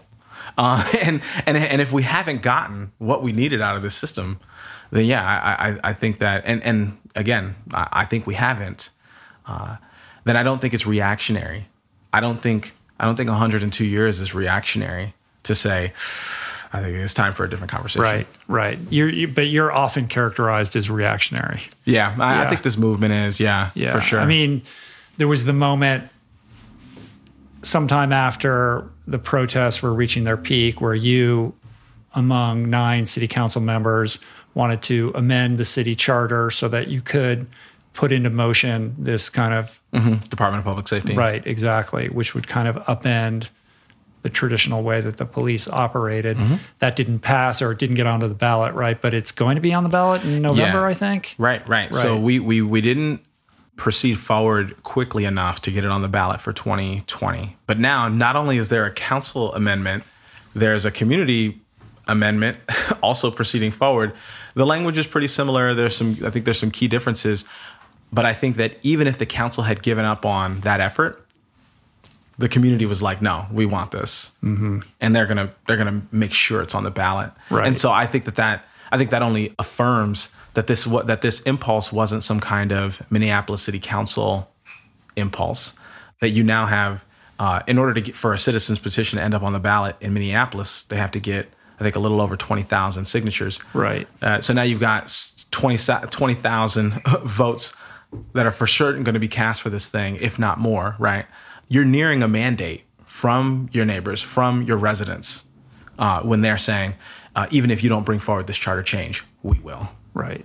Meanwhile, uh, you have made some progress, right? There's Mm-hmm. something like $8 million have been redirected to other public safety measures. Um, there's restricted use on chokeholds, and uh, you know there's been a raising of the threshold for the use of force. Mm-hmm. There's these violence interrupters, these Mm-hmm. these guys who cruise around in orange t-shirts to kind of mediate conflict in, Yep. in various neighborhoods. This Office of Violence Prevention, Yep. right, Out of That- the health department. Right. Yep. So there there has been some some kind of movement in the direction that you'd like to see. I'm sure very far from what you would prefer to see. Um, at the same time, you know, the counterpoint would be that that this whole movement has led to an increase in violent crime, and meanwhile, like 200 police officers have quit, and violence is on the rise. So, like, how do you? I just want to give you an opportunity to like Yeah. share your thoughts on that or respond to that. Yeah.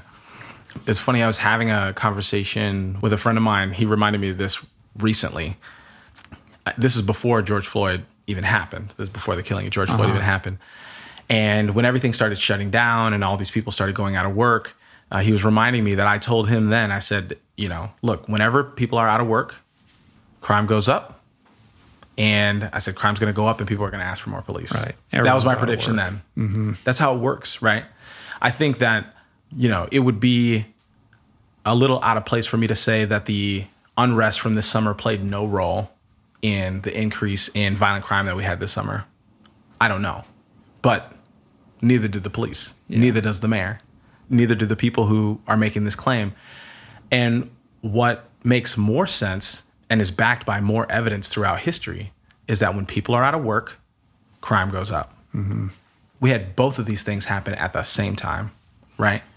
You've got uh, communities who are, eh, some communities in Minneapolis who are already poor becoming more poor.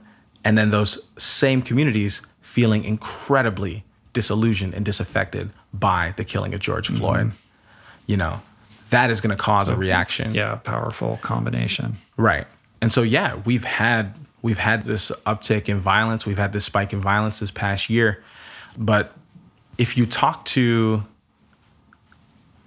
uh, a lot of a lot of Northside youth, right? I represent North Minneapolis. Um, it's not the only place that's have has an increase in violence, but when you talk to but but a lot of youth have been involved in the violence that has, that has occurred over the last year, and um, if you go talk to youth directly about what will keep them safe, most of them, I mean, I don't think I've talked to a single teenager, you know, a single person, uh, a single teenager in North Minneapolis who has said, um, the issue is that we don't have enough police. They'll say, the issue is that we don't have anything to do. The issue is that people. And are can't even go to hungry in their houses. now. They can't go to school, right? Yeah. People are And hungry they can't get houses. that meal that they would get at school. They can't get that meal they would get in school. Also, you know, they're at that age where they want to take risks, they want to be bold, they want to, you know, and and when you combine that with access to a firearm, with access to, you know, with with with uh with all the all the things that a teenager wants, the desire to feel powerful, yeah, you're gonna have you're gonna have some and an environment right now where it's kind of like anything goes. Yeah. You know? right. Yeah. Then you're gonna have these increases in violence. The other thing I would say is that people would have to also be claiming that there was a rise in violence because of a declaration, right? Because the city council s- made a de- declaration, Right. And that that caused a spike in violence That kid because who's perpetrating the, cl- the crime has no idea. yeah, it's, That's not I- that playing kid- into the. Yeah. that kid is not on my newsletter. Yeah. I, you know, I, I- you know, I, I'll say that he has no idea what the city council is, is is up to because we didn't address, we didn't remove five percent of the police's budget until December of 2020, right? And so when you see this ro- this spike in violence over the summer, what you're witnessing is the old model at work. What you're what you're witnessing is the status quo at work, fully funded.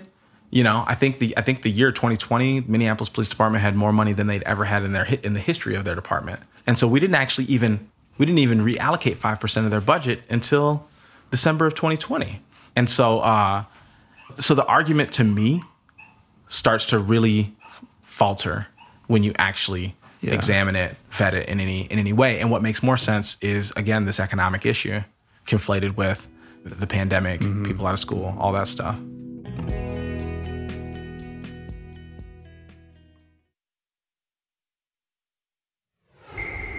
Have you looked at? Um, do you know this thing, Campaign Zero, from DeRay McKesson? You know who DeRay McKesson Oh yeah, I know who is? Is. I don't Yeah. know. Uh, I will admit I don't know a ton about. So he's got this. I mean, you know, police reform is one of his big things, but Mm-hmm. he started this kind of initiative, nonprofit initiative called Campaign Zero, and it's all about police reform. And they they took all of these people who've actually studied this and figured out what's effective and what's Mm. not. Because a lot of the things you think would be good actually don't end up translating into any kind of fungible change. Mm-hmm. Um, and they looked at like what are the things that move the needle, and he come he's got this website, and it's like here are the ten things that are actually effective in reforming Mm. police. Um, but that's not really the game you're playing. Like you're you're playing you're playing you're rolling a different pair of dice. Right, with this I- whole thing. Right. I, I think that like I'd be happy to check it out and, and just make sure that I. It's probably a lot of the stuff that other people are recommending. I'll, I'll I'll I'll I'll say that because a lot of these reforms they all come out of the same school of thought, and they all make the same base assumption. And that base assumption is that policing is the only way to conduct public safety. And and so I'm not accusing DeRay of that. I, I don't know. I have to check. I'll have to check out his ten points, but I will say that like you know you go through and you look at what people are saying today, and you look at things that came out of you know the McCone Commission or the Kerner Commission, or, you know, or, Yeah. or any of these things that that um any of these uh, studies that came out of these riots, and they they've been making the same recommendations. The Illinois um, Commission on Race Relations, they've been making the same recommendations for hundred years, and so um, my question is, what what el what other than policing would work? You know, to achieve our goals. I well, that was the one where- thing that that you talked about this idea of the police having a monopoly on public safety, and and I got to admit, like I never really thought about that before. I was like, they do have a monopoly on that, like, and why is that? Is it supposed to be that way? Should it be that way? I never asked myself that question before. Right. But the idea that it doesn't need to be that way, and mm-hmm. perhaps there is a different way. Right. The only thing that I can think of that resembles that in any regard, I mean, I lived in New York City in the late 80s and I remember the Guardian Angels everywhere, like on mm. the subway. And mm-hmm. it was kind of like this community based, you know, mediation squad who was mm-hmm. there to kind of dis- diffuse any kind of conflicts that would occur. You want to talk about defunding? Th- those kinds of efforts have popped up over cities, right? Like whenever cities at peak crisis, they employ these kind of efforts, right? They hire people that maybe used to be in a life of violence, but have you know Mm-hmm. right. reformed It's themselves. usually, yeah, those guys. and it has an impact, right? Might take a year or two or three, but it has an impact. And then as soon as they're as soon as crisis averted, They go away. they go away. Yeah, yeah. And, and and and it's because you know it would. We always sort of view those kinds of things as sort of tag-ons, right? They're like band aids. Me- mediate, right? Exactly. But to me, what's more common, right? I guess I'll, I'll pose it as a question. What's more common? A domestic situ- dispute between between a couple right? Or a dispute between neighbors, or an active shooter situation? What's more common, right? Well, probably depends on the neighborhood, but probably you know probably uh, you know the the domestic dispute situation, Right. Yeah.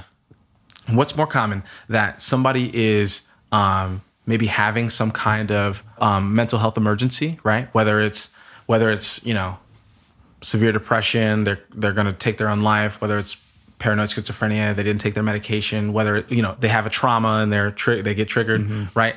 Or are a bunch of you know heavily armed guys on the freeway gonna gonna march down and just start indiscriminately Yeah. murdering everybody Yeah, in sight? yeah. I mean, Yeah. what's No, more I get it. Yeah, I get it. I and, get- I and, get and it. so so to me, like to have somebody to have like uh, someone in a mediator role, to have someone in like a uh, who's a mental health specialist, it just makes more sense for that to be more of a staple. Mm-hmm. I'm not saying that you know there's no role for guys with guns in the, the in our but there, current there just should be more tools in the toolbox, basically. yeah there should be right. Not everything needs to be. So, what does it look like? Like, if you had your druthers, the ideal scenario Mm-hmm. that could play out in this city. Forget about politics. Like, Sure. here's the here's the here's what I would like to enact that I think would solve these problems. Yeah. Well, you know, I think that you know, my prag- my pragmatic brain sort of kicks in, and I'm like, well, nothing would be like ready tomorrow at scale. But that, even that aside, right?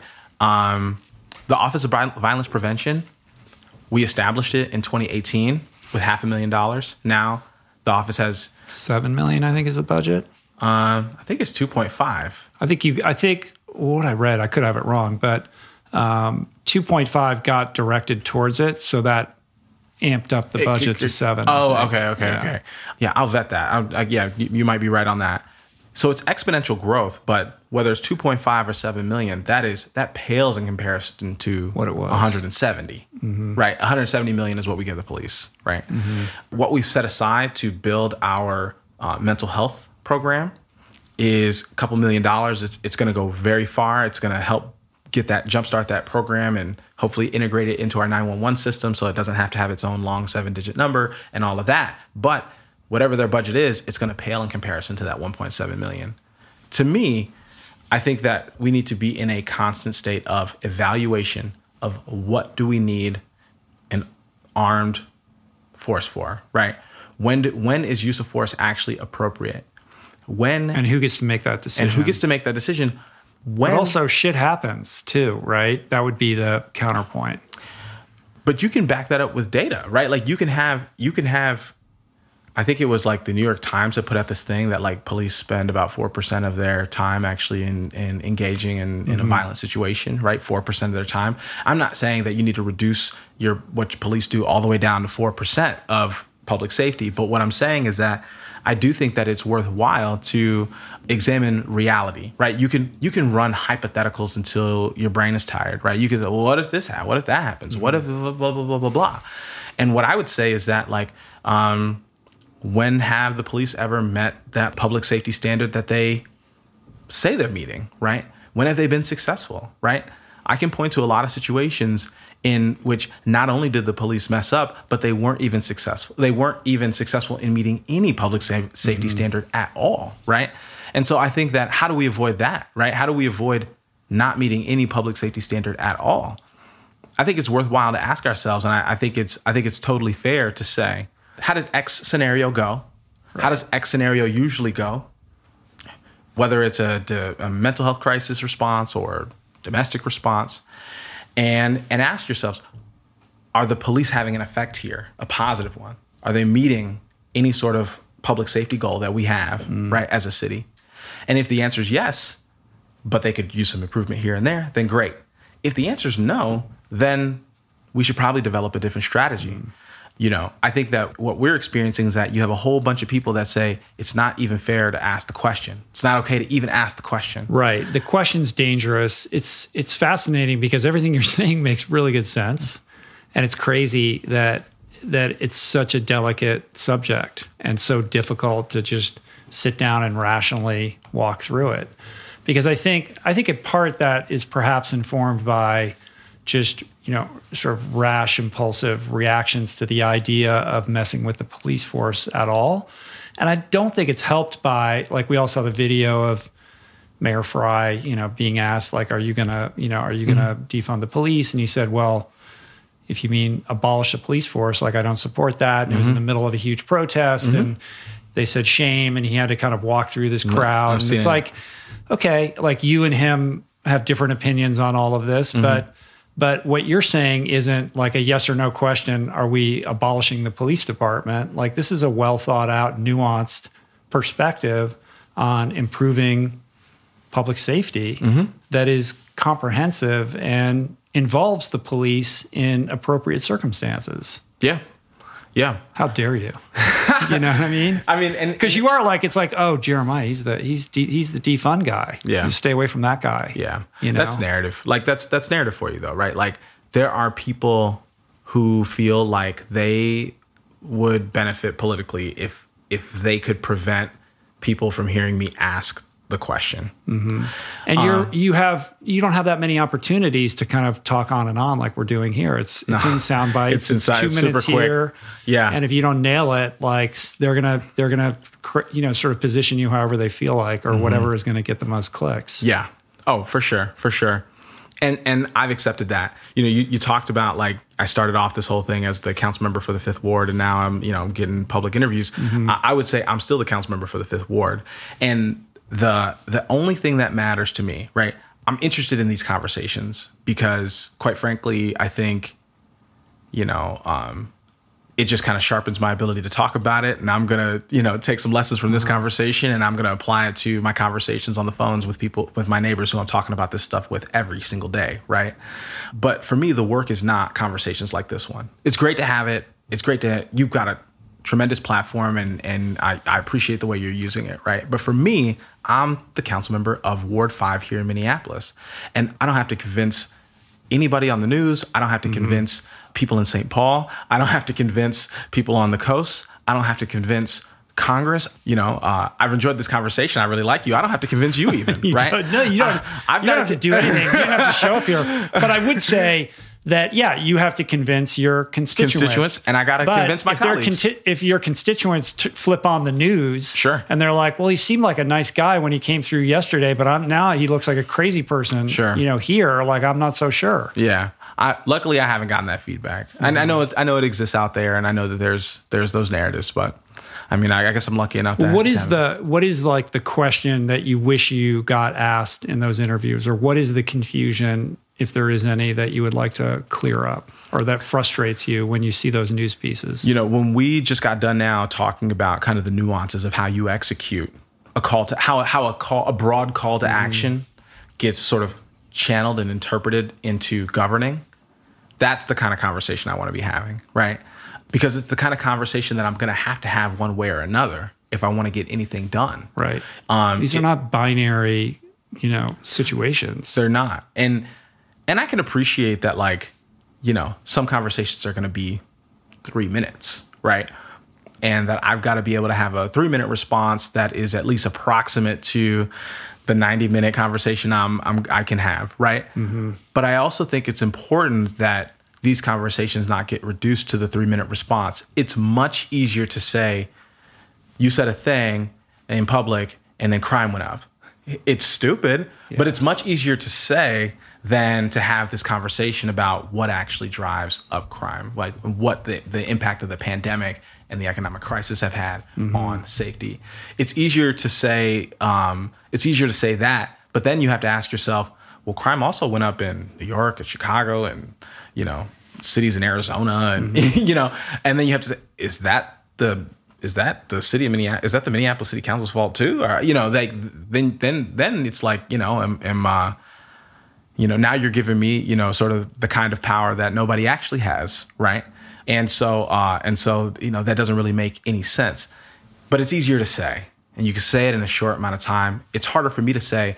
How do you go about this? How do you turn this into governing? I actually can't quite answer that question in three minutes, right? I can answer what we've done in three minutes, but even then, I can't really get into the details, right? Uh, you know, five percent of their budget, eight million dollars to to these things. It's important, and I should say it, but yeah, I think that if there were more opportunities for folks to engage in a more long form conversation, that's how we're actually going to cook up a solution to Yeah. me. And if people could you know, I guess I'll challenge myself to help people not have such short memories about what has happened mm-hmm. in the past because I think that plays a role in it too.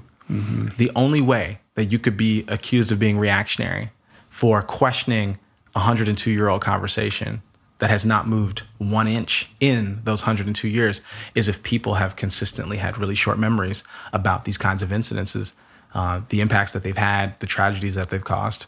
Um, and so, you know, I've, I've got to be patient with people and help them not have such short memories. Right, right. So at the same time, you must have some kind of game plan in the event that um, Chauvin gets released and it and is not convicted, right? Because the city is going to spark.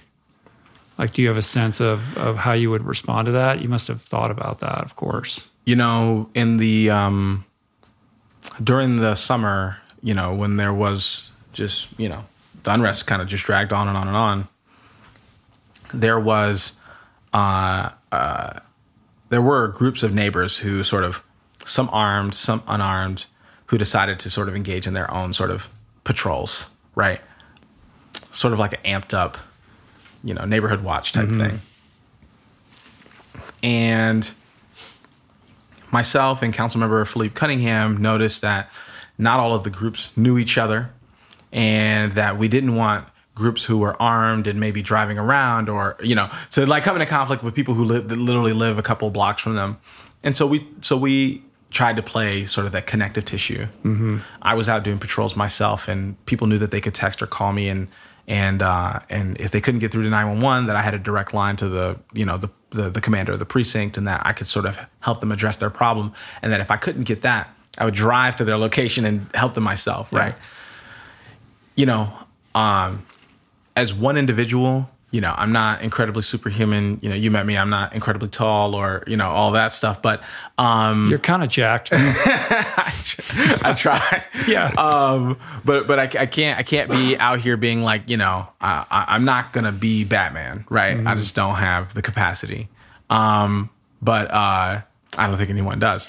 But I'll probably be out there with my neighbors and trying to make sure that people are safe, trying to make sure that you know their property's not you know, lit mm-hmm. on fire and all of that. I think there's also just this huge, you know, if you're not in Minneapolis, you know, I, I, I don't blame you for not like discerning the local geography, right? But like for folks who maybe don't know, um, all the protests were happening miles from where I represent. Right. Right. They're happening. You're way north. yeah, I was I was surprised how far south George Floyd Square is. Yeah, and and and so that you know, so for and there were no protests, no marches, no nothing happening in North mm-hmm. Minneapolis. What we had was we had these spontaneous fires that got started, um, not by crowds, not by protesters, not by activists, not by any of that.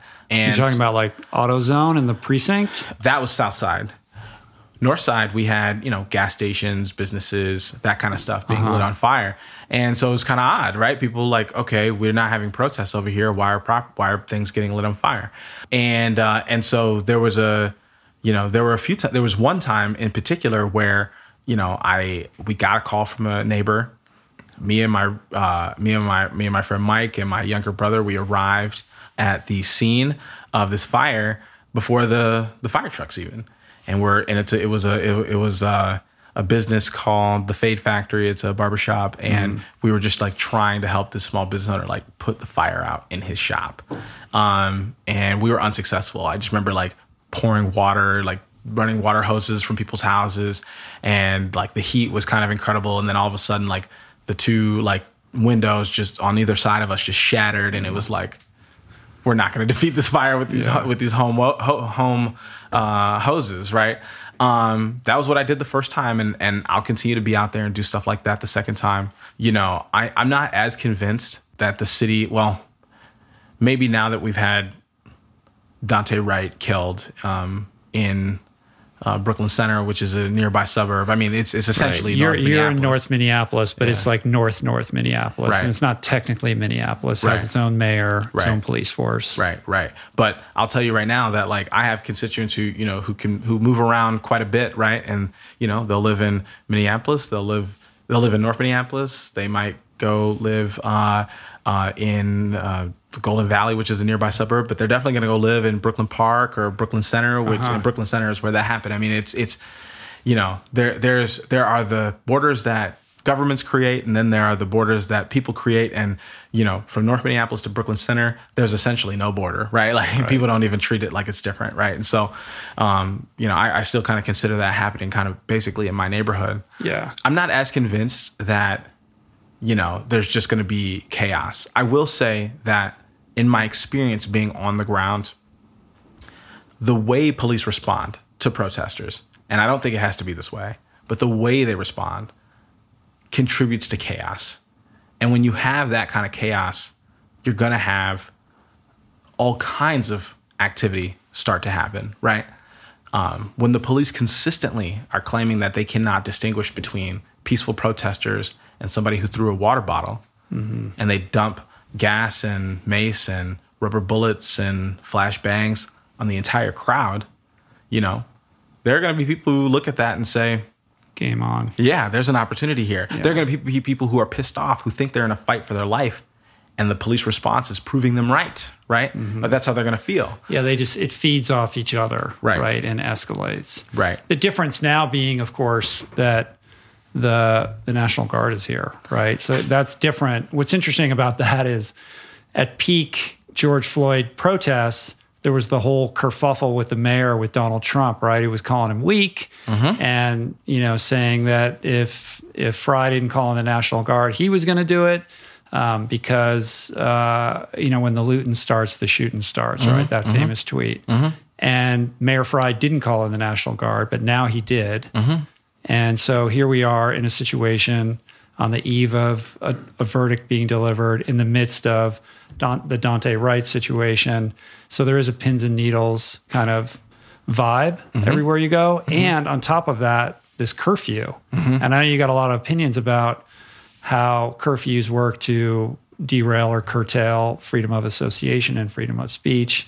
Um, what is your take on you know seeing these Humvees all over town right now? Yeah, I I I think that it it it probably invites the very kind of ac- activity and actors that it's meant to deter. To be honest with you, I mean the fences certainly do that. You might as well put the a barbed big wire and the fences and the barricades everywhere. yeah, absolutely. It is like a war zone. It's crazy. Yeah, I mean you know There was somebody. Uh, my guys were walking around downtown, and they they bumped up against a German woman who was saying that some elderly German woman who said something along the lines of like, "I haven't seen anything like this since you know Berlin." Yeah, I mean, it was funny. Right before I was just about to say, uh, I, I described to uh, my sister. I was like, "Yeah, they literally have two two fences with barbed wire in the middle," and her response was, "That's how the Berlin Wall was built." and I'm like, "That's not a great sign." Right. I, you know, And it's been wild to watch the the like I click on CNN. And first of all, it's crazy to like be here and then turn CNN on and it's like all everything all day long is about what's happening here. Yeah. Right. it's like this even in when we were at George Floyd Square, uh, one of the guys we were with went into Cup Foods and it's of course it's on in there too. Yeah. And it's like it's so meta, Yeah. right? And, and like strange, like some crazy simulation. But yeah, yeah, in the context of the Daunte Wright protests, you turn on CNN and you can just hear like it's all about like what's going to happen when the clock ticks 10 and it's mm-hmm. curfew and mm-hmm. everybody's like getting ready for some major clash. Mm-hmm. Hasn't happened yet. yeah. I know there's been some shit that's gone down, but in Yeah. the grander scheme of things, it's it's mostly been just pretty chill. It's mostly just the On like military. Tuesday night, there were like 10 people there. Yeah. Like after curfew, everybody left. Yeah, it's mostly just the police and the military Right. dumping gas on people, like you know, and and um, and I, I think that that's like, I mean, I, you know, they, in some ways, they have to do that, right? They they predicted this, this this this violent, crazed fallout. People in Minneapolis and surrounding area were going to react in this way. They prepared for months for the scenario that they wanted, which is you know th- their their their um their opportunity to have the resources to suppress a crowd uh, and so when it didn't happen they kind of had to pretend like it was happening anyway That's And- the that's the sense that I get. Yeah. and I think it's kind of sad. And for anybody who's been who was out in Brooklyn Center, um, you know, I've always had a really impression, good impression of the governor, but I saw the other day he, or maybe earlier today, uh, time is a, is a flat circle these days. Um, he said that he believed that if the barricades hadn't gone up and the military hadn't gone out there, that the that the police precinct in Brooklyn Center um, was going to go up in flames. I can't think of a thing. I've I, I've never heard an elected official, no matter their party, say something so more full of shit than that. Because if you're there, and I was there, and you're reading the room and you're you're getting the mood of the crowd, you kind of get a sense of of where things are at. You literally had activists, leaders out there who were, you know, gently urging people to go home. Most of them did. Uh-huh. I mean, the type of people who themselves you would think would not go home were urging people to go mm. home. I mean, the tone is just people are mourning. Whatever fantasy the governor has about these rabid people who can't control their impulses, who want to burn everything down, it doesn't exist except in his fantasy. It's usually a reaction uh, to some level of provocation. It's almost always that. I mean, it's pretty. I've only ever seen it be that. Um, but there's always going to be bad actors though who have for sure. okay, this is it's lawless. Like nobody's gonna no, you know, there's not going to be any cops showing up, so we're just going to go do what we're going to do. Yeah, for I mean, for sure, right? You're going to have people who think, okay, cool, this is an opportunity to go break into the store and steal some stuff that I could, you know, sell later or or own or whatever, right? You're always going to have that. But to pretend like the entire crowd is that, uh, or to just say, oh, well, there's no way for us yeah. to distinguish, it's not true and, it, and, you know, I know I generally try to keep a calm demeanor, but it, it, infuriates me kind of to know to no end when I see that and the and and the rhetorical violence, right? You're not seeing you you know you don't see it. He, the the governor's not seeing what he's articulating, so he has to sort of implant that image in your mind with his words. Right. That's all he has because mm-hmm. he can't show you that because it doesn't exist. Mm-hmm. He has to implant that in your mind with his words, and and a lot of a lot of elected officials govern that way, and it's just to provide some rhetorical cover when they go ahead and abuse, you know, our right. neighbors. I think the part of the challenge or the uphill battle that you're trying to wage is convincing a guy like that that there's value in doing something different. Like mm-hmm. we've seen the evidence that like every time you do it this way, this is what happens. Yeah. But if you're that guy, you're like, well, maybe we just need more force.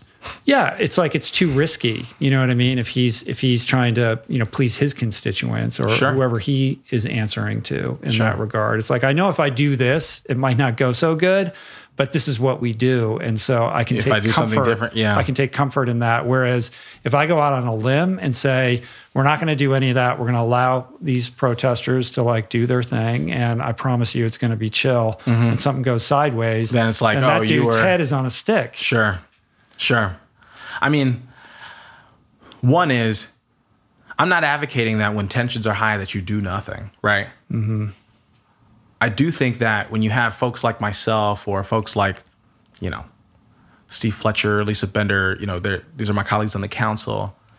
When you have like a handful of folks advocating that we do it differently, right? And we've never done it differently before, but we think that mm-hmm. if we all engaged our our collective imagination and we all engage our common our collective common sense that we could probably do something pretty good.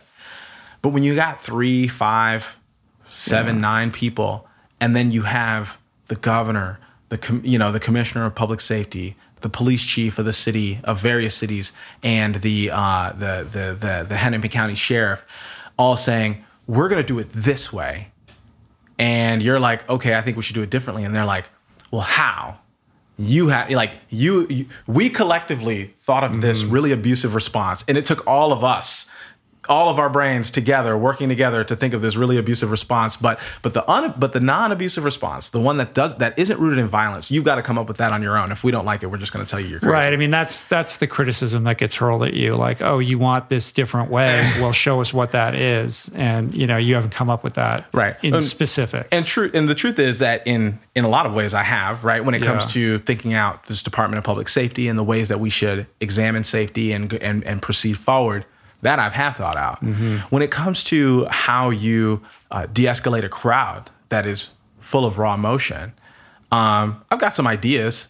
I do think that it would be worthwhile for me to vet those ideas with other smart people and you know have my ideas challenged and and shaped in, into a plan right like I, I think And that shouldn't that involve like an organizational psychologist or like somebody who understands like you know the, should at least- the appropriate um, right. response to to diffuse tense Right. emotions. Right. It should at least involve the governor, right? It should at least right, involve the mayor, right? And and and and and it doesn't involve even those parts. Like you know, I think the the the the standard is crazy, right? Like like they come together. They they understand the value of of collective imagination. They all worked together to collectively imagine this plan that they're executing. That's going really badly, right?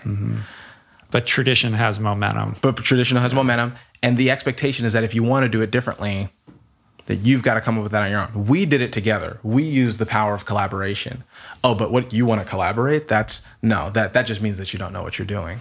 Um, and so the standards for uh, the standards are just different and and they're you know to a ridiculous degree. Yeah. So who is getting it right? Like, is there a model out there of a city that's executing in a way that you think Minneapolis could aspire to emulate? I'll, I'll be honest with you i don't know that any city government is getting it right What about internationally? Like any any places in Europe or you know, I mean, their relationship to policing is completely different. Yeah, it is completely different. They, their gun laws are different. You know, they, you know, I, I think that they've built a system that they can sustain, right? Uh, and you know, I think there's a whole host of reasons why maybe it would be difficult to copy that, right? I do think that like when you look at what other cities have done around doing a better job of ensuring housing and addressing homelessness, right? And but it's not just homelessness because because the homeless, quite frankly, are not the ones out here committing most crimes, right? It's people who might be housed but are financially insecure, Yeah. and and you know and and and Completely and, disenfranchised. and disenfranchised, and you know your your your options for them are that they can starve to death or they can go out and try to create a little bit of opportunity for themselves and they're opting to live right? Um, maybe in a way that harms others and and that's not okay but you also haven't we also haven't set some people up for success. I think that you know there are some folks who are starting i think you know i keep using this phrase ask the question. It's not like a slogan or anything. I'm just it's just kind of how the conversation evolves. But like, I think there are some folks who are asking the right questions, right? Uh, Mayor Myrick in Ithaca, New York, is like asking the right questions. He's actually taking this Department of Public Safety concept. I don't know that I don't necessarily know that he got it from us, but he um, he's certainly moving much faster than us in trying to execute something like that, right? And uh, uh, and I certainly think that like folks like you know, um, it's too bad that like Michael Tubbs, you know, ended up losing his election because you know instituting things like you know universal basic income and and experimenting and figuring out how we can do Mm-hmm. those kinds of policies. I think they start to erase some of the reasons that people might engage. Mm-hmm. Yeah, in. you create a, a bedrock, a foundation Right. that you can build upon. right. But I feel like that was one initiative that has succeeded in becoming a productive part of the national conversation, and Mm-hmm. no small part due to Andrew Yang. I mean, he's the one who really kind sure. of Yeah, on the presidential stage. into into prominence, and it's now being, you know, reasonably considered. Yeah. in a way that a couple of years ago people would have thought it was It was totally crazy. Yeah, right, right. You know, I think what we're finding with policing is that no response is actually going to amount to safety if people are insecure in their housing, insecure in their work, insecure in, you know, how they feed themselves, right? The system we have can enact some brutality on people who are perceived as committing harm, but often enacts plenty of brutality on people who aren't even perceived to be committing harms. It just enacts brutality on them. So I think that a real path is going to have to be a mix of us realizing that housing and you know how people earn their living and safety are not siloed, you know, subjects, subject Yeah. matter, right? Yeah, yeah. Um, and that we sort of have to engage these other forms as we change our emergency responses. And I think that what we're going to find is that for folks who uh, were out there maybe selling drugs or doing whatever kind of you know thing that that we, we might see as harmful to, to our communities uh, that now we give them an out. And we're not we don't, they don't have an out right now. Yeah. and and then what we're going to find is that you know uh, the person who has you know bipolar disorder and they're having an episode or or whatever, whatever whatever's going on, that if we can admit to ourselves that a cop showing up with a gun, pointing their gun at that person and screaming at them doesn't actually it's, it's help not, them. Yeah, it's not, it's not productive. it's not productive. I mean, I think another issue that will, like, if this becomes a thing that you'll have to contend with is the difference between conceptualization and execution. Oh, for sure. Like I'm thinking of um, child services, for example. Yeah, like right, right, right. the idea of child services is very well intentioned, like Mm-hmm, to protect these kids. But then it becomes abused and misused, and Yep. you know, kids are getting yanked out of houses that shouldn't get yanked out. sure. Like, you know what I mean? Like all sorts of stuff can go haywire with this Right, stuff. right, the, right. the minute you start creating all of these bureaucracies. But I, I actually think that it's the I think that it is our punitive inclination that that that actually creates that, right? That to me that starts with I mean, that is a Well, that's that, I mean, it, you could that traces all the way back to systemic racism. In, Yeah. in that regard, like, what is the intention when you're knocking on that door, and you're uh, like, what are you expecting to see? What is your bias going into that situation, and Right. what are the expectations or your quota or whatever your Yep. boss is telling you? For sure. I mean, we've had, you know, I think by and large, you know, people will find that they'd much rather interact with like an EMT or a firefighter than a police officer. But, you know, I've heard from constituents that they feel like they've been assaulted by EMTs, right? And so, you know, when when if if an EMT is showing up to a scene with the mentality of a police officer, if a child protection worker is showing up to that knocking on that door with the mentality of a police officer, then you're going to get sort of that Right. punitive approach. And if the they work. know they're being dispatched in lieu of police, though, that could lead to that mentality. I don't know that that's true. Yeah. I don't. I don't. I mean, I'm not saying it's not true. I just don't. I don't know for sure. Right? If that that that would be one of those well, I think it's- assumptions it's, that we would it's have not to a vet. reason to it's not a reason to not try. Right, right. You know. and it's one of those assumptions that we would have to really vet, right? Mm-hmm. Um, and I mean, we're seeing that like, look, the the violence interrupters, and even before we had the because they're the violence interrupters are pretty new. Even before we had the violence interrupters, we had what's called GVI caseworkers. This is group violence intervention caseworkers. You know, these guys they're they're not approaching. You know, these are men and women who aren't approaching their work with that sort of punitive, like I gotta catch somebody in the act, or I gotta Yeah. I gotta I gotta wag my finger and, and, and strict discipline, or I gotta, you know, this is not how they approach the work, right? And so I think that it's possible to create emergency responses uh, that do that do by and large have the intended outcome that you want, right? Now, you know, anything that you don't put a lot of care into, a lot of investment into, is probably not going to function very well. So we're going to have to make sure that you know that these are not trends that come and go, right? That you know we tried that, it worked, but the problem's not as prevalent mm-hmm. now, so we're gonna go ahead and give all that money back to the police. Um, if that's the outcome, then yeah, I mean, we I think we can pretty much count on these cycles continuing. Mm-hmm. Mm-hmm. So I'm sitting down with the mayor tomorrow, Mm-hmm. and I know you guys don't see eye to eye on on on everything, but you seem to have you seem to have a rapport. Yeah. you guys get along and everything. Um, what do you think? Like, what should I ask him? Like, what would you like me to ask him? What What would you like me to hear his answer on? you know, I think you're, you're going to be better at this stuff than me. Um, but, you know, there is one question I feel like has gone really unanswered. You know, there was this report by the U of M that talked about the misuse of less lethal rounds um, throughout the country. And, but, you know, the, the start of their research was here locally. Um, you know, things like, you know, five year olds that had nothing to, you know, them, their parents, they weren't at the protest. They're, you know, we had a five year old struck with a rubber bullet, skull hadn't received a skull fracture. People who were hit with canisters, you know, tear gas canisters or, you know, flashbang canisters, right? That you, you would have to literally be aiming at their head in order for that to really happen. Journalists blinded, right?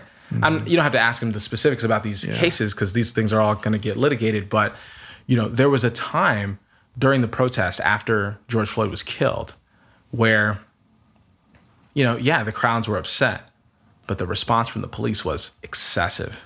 And I don't think that it could be, but it, it could not be described by any reasonable per, reasonable person who was there as anything other than excessive. And if my memory is serving me correctly, it was two days of just excessive police force on protesters before you before the AutoZone went on fire, uh-huh. right? And so, to me, in my mind, that's two days where And you could it- have but at that point, there's no chance for de-escalation. when the AutoZone's on fire. No, but you had two days before that. Yeah. you had two days before that to to to address the situation and to do something differently, right? Instead of pushing these protesters, creating a chaotic situation in which non-protesters felt welcomed, and then pushing the crowds back into the businesses that aren't protected by you, right? You push them, you literally push them back into the neighborhood and into the businesses that are not protect being protected by you right now. And so, you know, a lot of folks when they look at that report, all the misuse, all the excessive violence that happened during the protests. I mean, the state's lawsuit uh, uh, against the city of Minneapolis, against MPD for a pattern and practice of discrimination is not because of what happened to George Floyd. It's because of how police acted during the protests, right? You know, there there's been this question hanging of like, did the mayor and the chief approve of this conduct, or was the chain of command broken? Were rank and file officers going rogue? And And we don't know. and we and we, don't, know. know. And I think Uh-huh. that I think that the mayor and the chief have successfully avoided that question.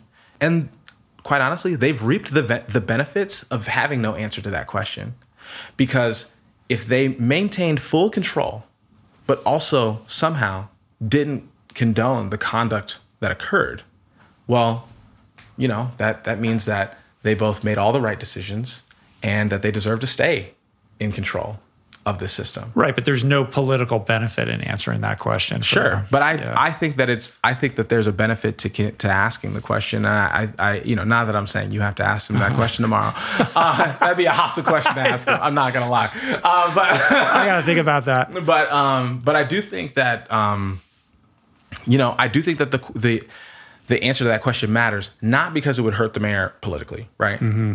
or the chief or whatever, right. I, I I don't care about that, but every road to change has to start with an acknowledgement, right?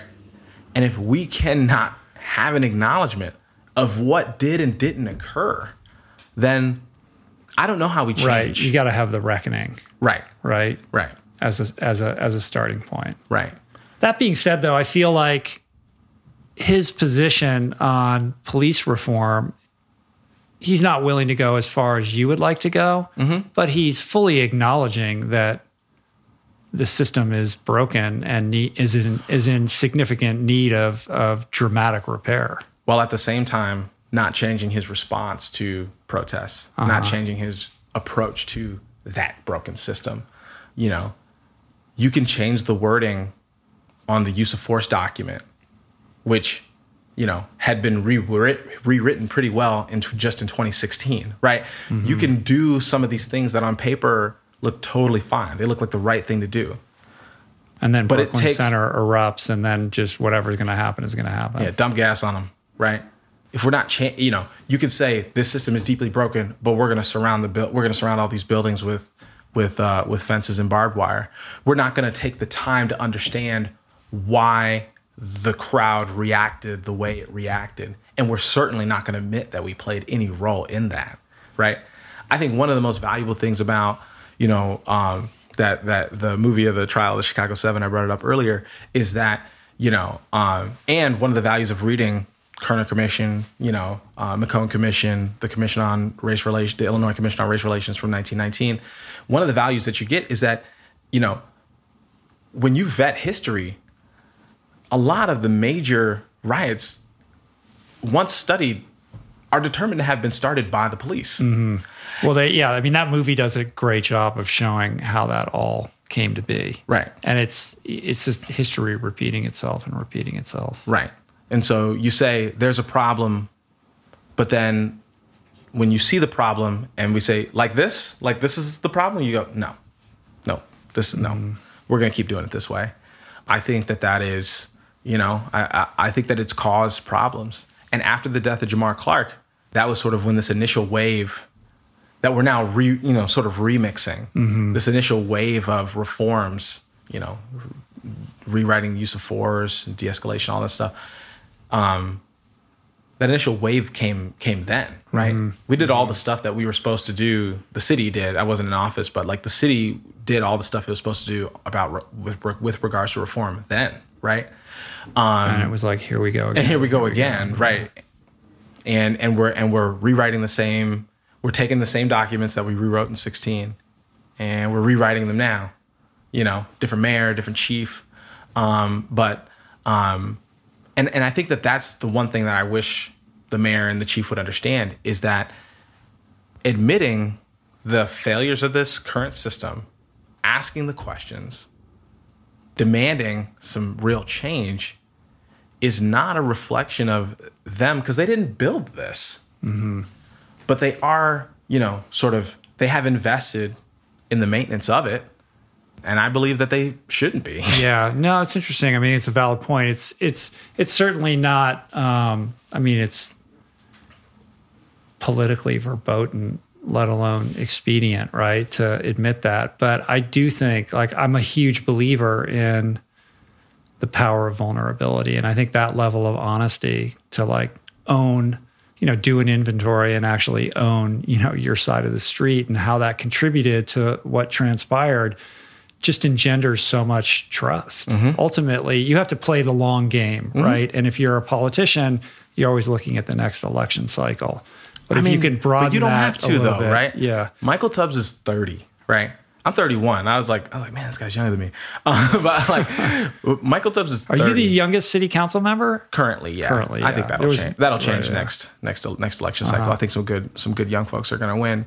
But like, um, but yeah, I'm currently the youngest, and like, you know, he rose to mayor, and I think in in, a, in the city that he lived in, and I think it could be easy, but I think it'd be a mistake to say like, oh, this is a quick rise and fall, right? Mm-hmm. Guy's thirty. He's got the rest of his life to make an impact, and like from everything I've seen from him, he's going to, right? I think that if I had to lose an election because I advocated for a homeless shelter, for example, I could live with that. If I had to lose an election because I fought for more affordable housing, because I fought to create a system that actually kept people safe, more safe than the one now, right? If I had to lose an election for those reasons, like, so be it. I could live with that forever. I'll go back to paint murals, mm-hmm. right? You know, some of us are lucky enough to be incredibly young in this job. And if we had to lose an election because we did the right thing in a moment that demanded that we do the right thing, then like, what's the real loss, right? Well, yeah, and the arc of history bends towards justice. Like ultimately, in you know that is playing the long game because you know you'll find yourself in some other situation where you'll you know be fine, yeah, or yeah. get reelected or or whatever, right. But what does it look like for you? Are you in you in this for the like what's what's it look like ten years from now? Are you in this game for good? I you know I think it's really important that I play the role I'm I'm being asked to play by my community right now. Mm-hmm. I think you know that's such a politician answer. yeah. I mean. I'll put it this way. I'm like, not thinking about that. I'm just thinking about. I mean, I'll put it this way. I mean, on. I came into this. I got elected when I was 27. Yeah, and I don't plan on doing this job till I'm 77. I think that there's some real interesting things that I've been able to create in the last three plus years and i think there's some real interesting things you know and i'm not just talking about public safety i'm talking about mm-hmm. you know economic development i mean you know for years people in north minneapolis have talked about okay in the black community number one issue is access to capital and i created this fund that gave folks access to capital and mm. i'm seeing small businesses buy their buildings right so now there's ownership within the community right instead of landlords who live on the other who, side of town yeah. sometimes not even in this in the country right mm-hmm. and so um and so like i'm i'm I feel like I'm really getting some things right because I'm willing to dig into the weeds and I'm willing to respect, you know, the, the expertise of some of our staff and at the same time learn what they know and try to push them as best as I can, right? Um, to do better on housing, to do better on this, to do to create these these interesting things. But I am a firm believer that when your time is up, it's better to you know sort of relinquish the mic than to have it snatched from you. And so, you know, I think that if I'm not looking around my community and saying, you know, who are all the brilliant people that I know could do this job, right? Who are all those people? But they would never do it because nobody ever told them that they could be a city There's council a member, right? Like, you know, they would never do it because nobody ever asked them, right? People always ask, like, no offense to attorneys, I'm you know blood related to a bunch of people. Uh-huh. Always ask like the businessman or the attorney to run for office, right? They're not asking the artist, they're Mm-hmm. not asking the youth worker, they're not asking the sanitation engineer who probably knows more about problems in the city, you know, than than anybody else, right? And so like to me, you know, a part of my job is to look around me, look at my surroundings, and say who else could do this job um, and serve their community, whether they're older than me, younger than me, doesn't matter. I think one of the things that we fail to do, and I guess the we here is I'm talking about, you know, uh, you know, young progressives and progressives electeds and maybe electeds in general, is that we don't invest in in people's leadership, right? We sort of just like allow leadership to manifest in whatever way, and then we and then we you know sort of hit the lottery and you know maybe this person, right? Right. Um, well, it's it's it's a lot easier and a lot more fun to just criticize politicians. for sure.